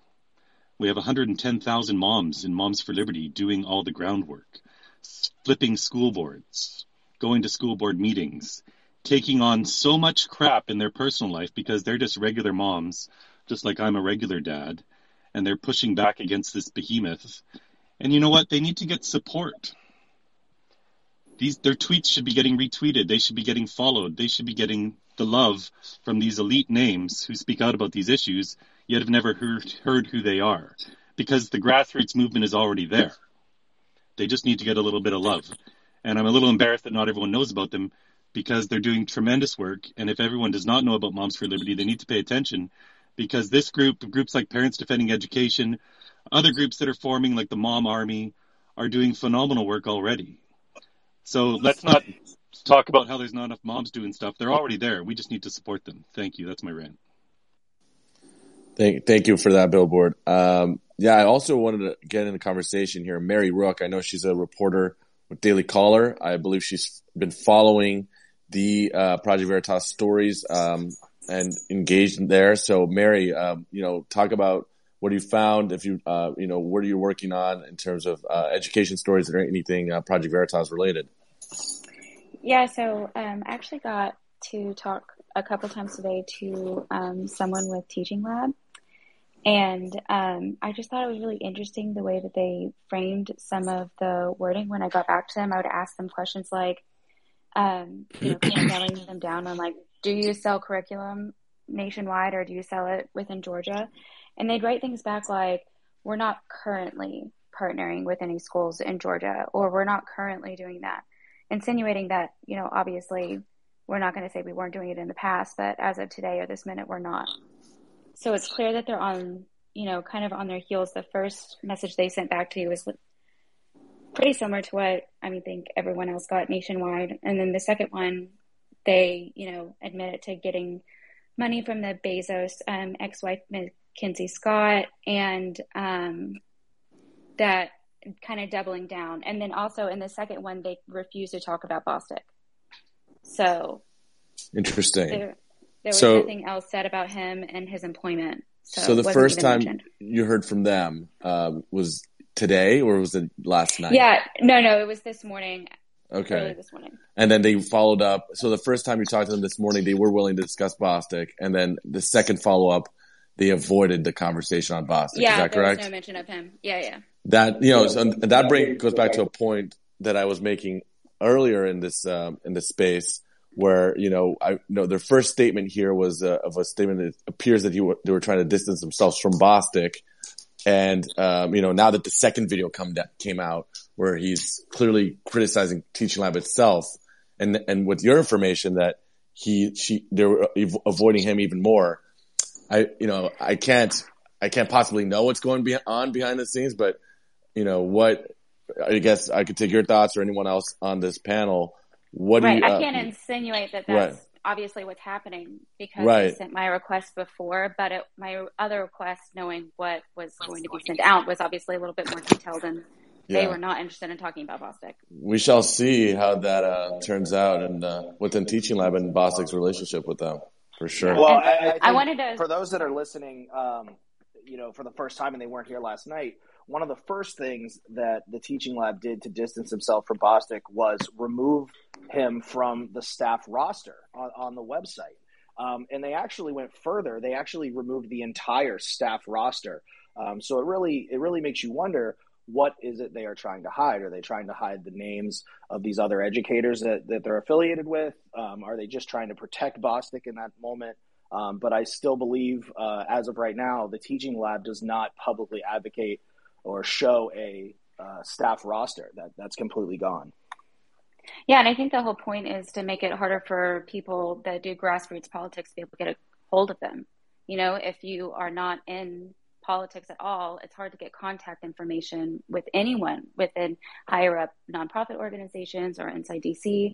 And so if you can take down an entire roster, then people can't even search names or LinkedIn or do anything like that. So it's obviously protective measures to make sure that their company doesn't come after, like no one comes after them even more.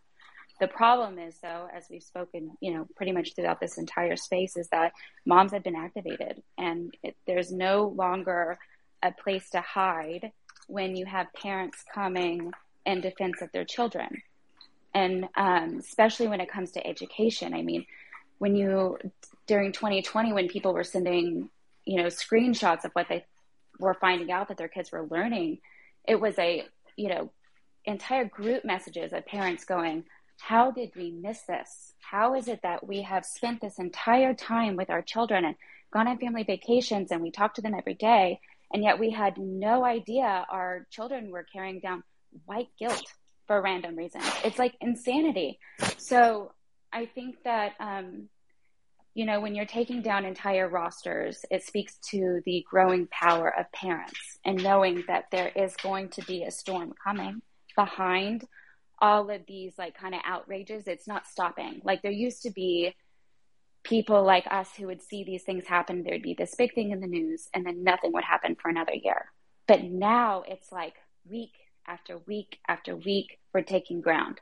It's no longer being pushed back. It's may not be you know, yardage yet, but we're taking inches every single time we put a play down. So I think it's great.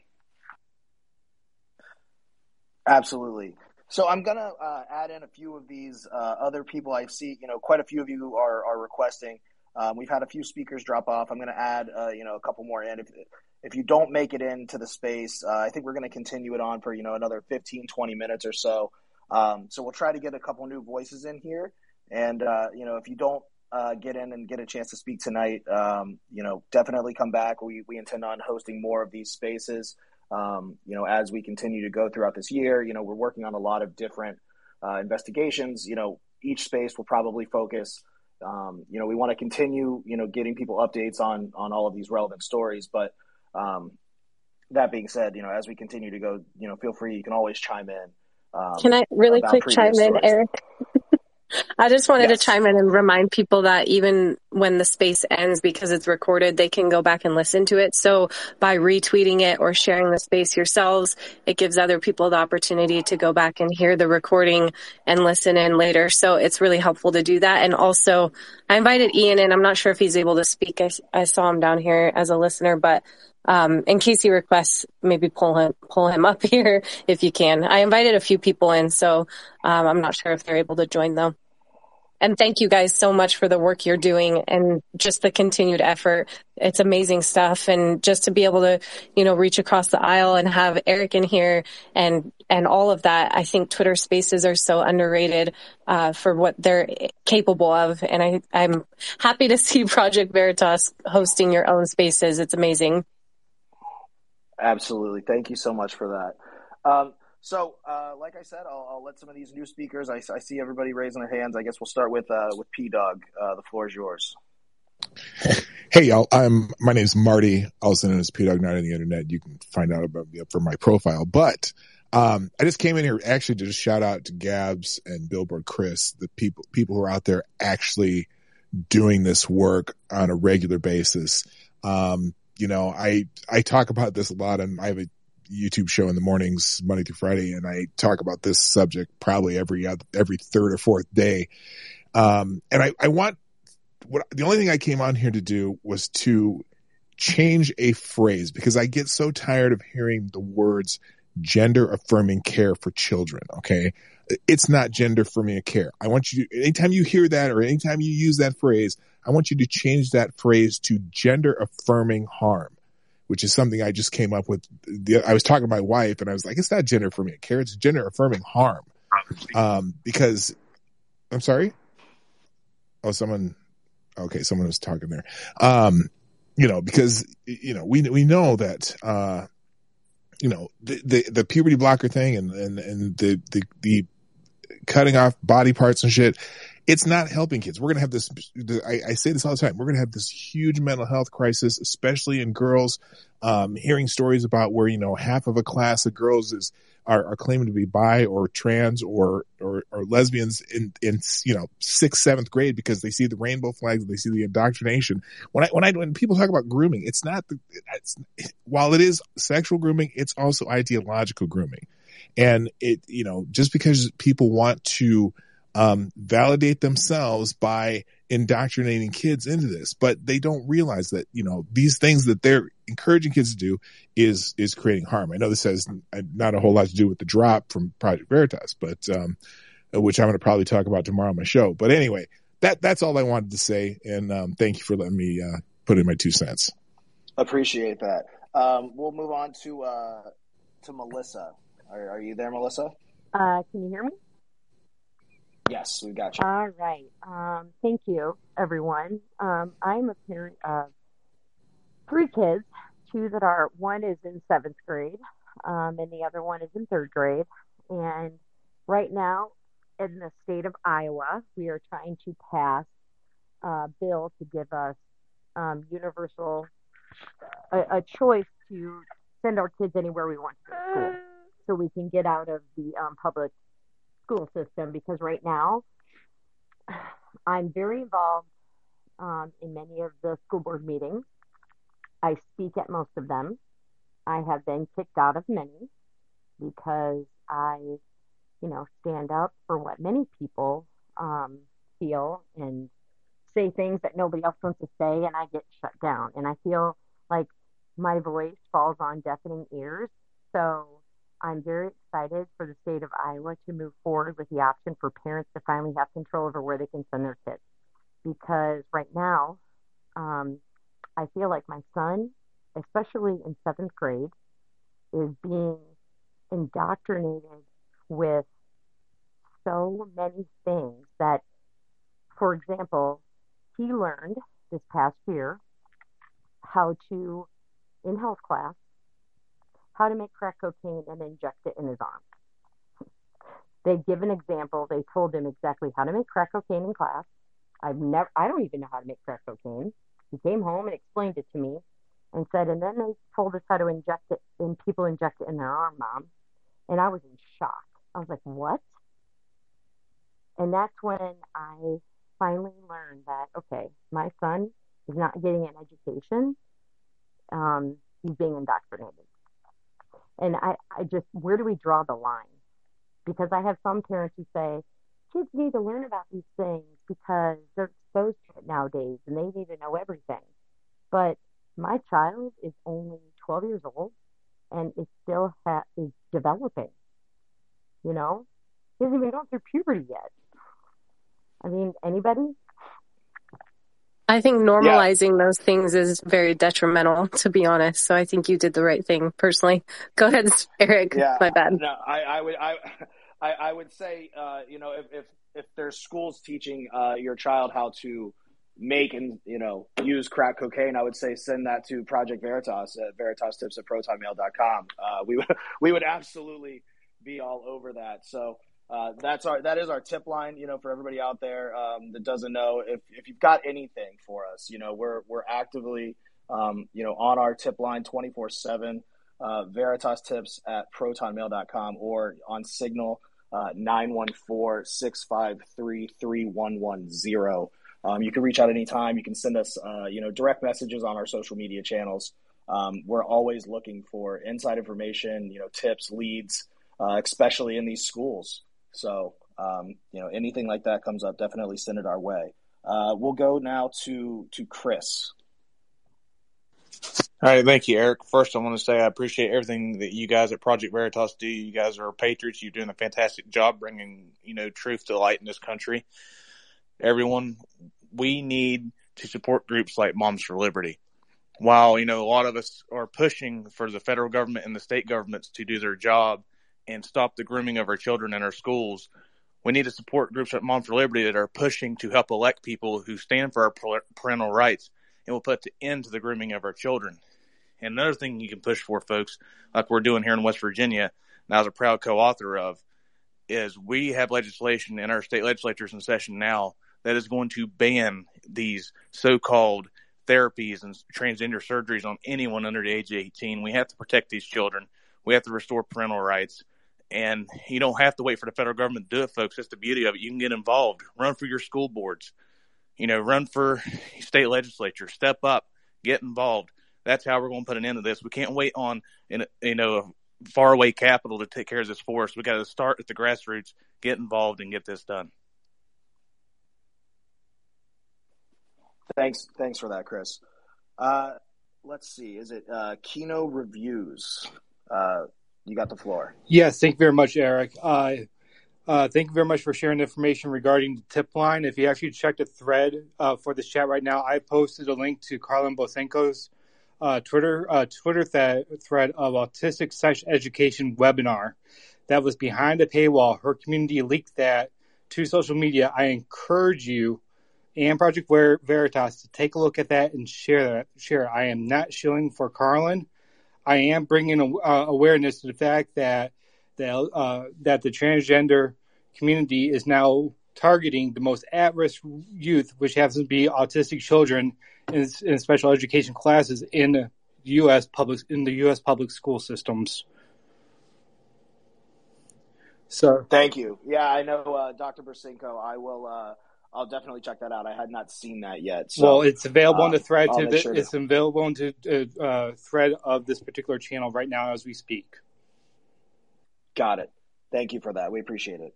All right. Well, we'll go to is it uh, Theodora? Um, the floor is yours. Yes, hi, thank you. My name is Theodora Trufayan. I'm from New York, from Long Island, and I started about two years ago to attend as many Board of Education meetings as I possibly can. And then I uh, narrowed down my interest and started attending the committees that fit my interest and what particularly I'm trying to quote unquote fix. And um, I found like-minded souls. Um, I used peaceful protesting a lot.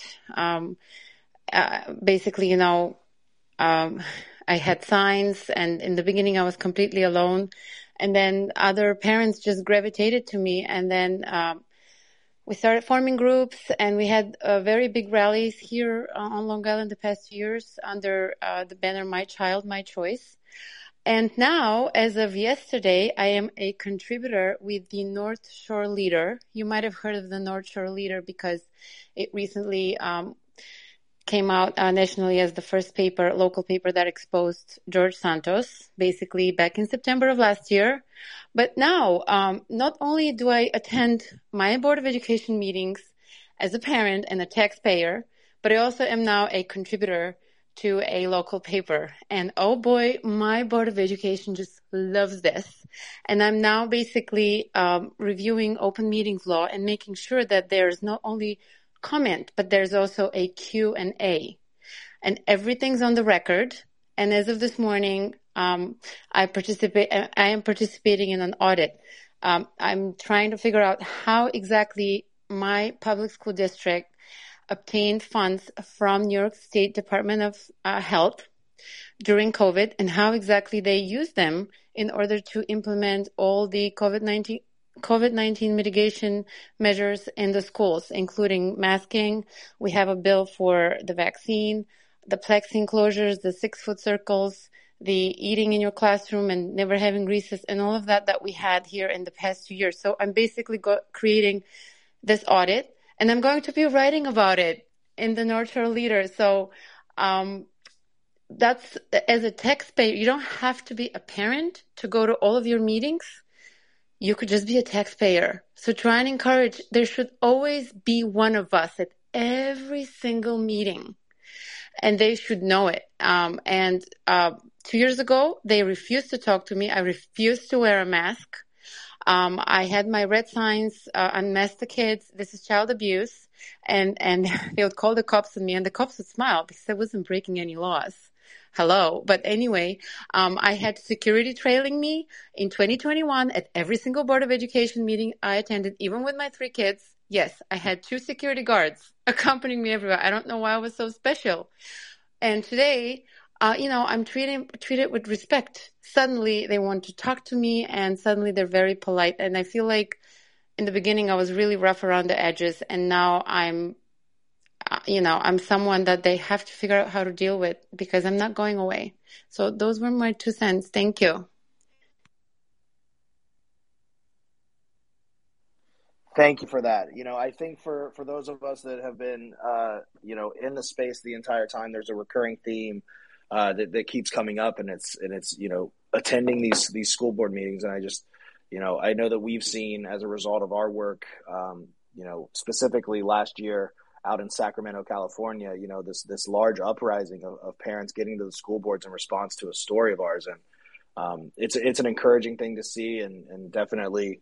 Um, a well taken point for everybody in the chat. I hope that you know that is that is how you can make the impact. Um, I think that we've got one more uh, person that, that's that, that's going to speak here.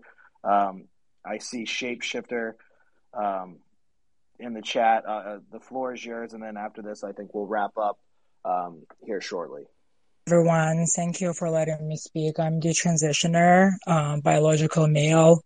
Had my quote unquote sex reassignment surgery when I was 24 and I 100% regret it. At the time I saw it, I was 100% convinced I was a woman and everybody was affirming me. Therapists never tackled my childhood trauma, never, um, just ignored all my comorbidities and cleared me for the surgeries that ruined my life. So I 100% regret it. So I'm, I'm not sure how the hell people seeing kids can know what they want, you know? I pretty much destroyed my body um, in the pursuit of something that's impossible. My mental health is worse than ever. my body dysmorphia, which I confuse for gender dysphoria, is worse than ever before. So please protect your kids from unethical surgeons. Protect your kids from thinking that they need something is wrong with their body. Um, don't let them become cash cow as a big pharma because I have to pay for hormones for the rest of my life. That's all. Thank you. No, thank you for that. Um, you know, I think that, that that's um, you know an incredibly powerful thing to to hear you say, and you know, I know I mentioned it before, but to point people back to uh, our WPATH story that came out last year. Um, you're hearing this firsthand from from doctors. I mean, they're saying that this reproductive regret is is very real and it's becoming more and more prominent. So, right, the idea yeah. So no, thank you so much for for jumping on the space, and um, you know we'll we'll kind of just wrap it up here for everybody that's, that's joined. I'll let Mario kind of break down uh, for everybody, you know, just kind of where we're at with this story of the teaching lab and what we can expect for tomorrow. Yeah, thanks, Eric, and uh, thank you all for speaking tonight. It was very, very. I learned a lot from everything I've heard from all of you. So thank you all who spoke, and thank you all for who listened for about what three hours now in the space. So as Eric said, we will be releasing a new video tomorrow uh, where James has a sit down with this individual, Dr. Quentin Bostic from Teaching Lab. Um, a lot of the questions tonight were around, you know, how do you talk to people that, that think this way and indoctrinate children this way and, and t- think so differently from us? Well, tomorrow is a good opportunity for you to see exactly how that, how that went.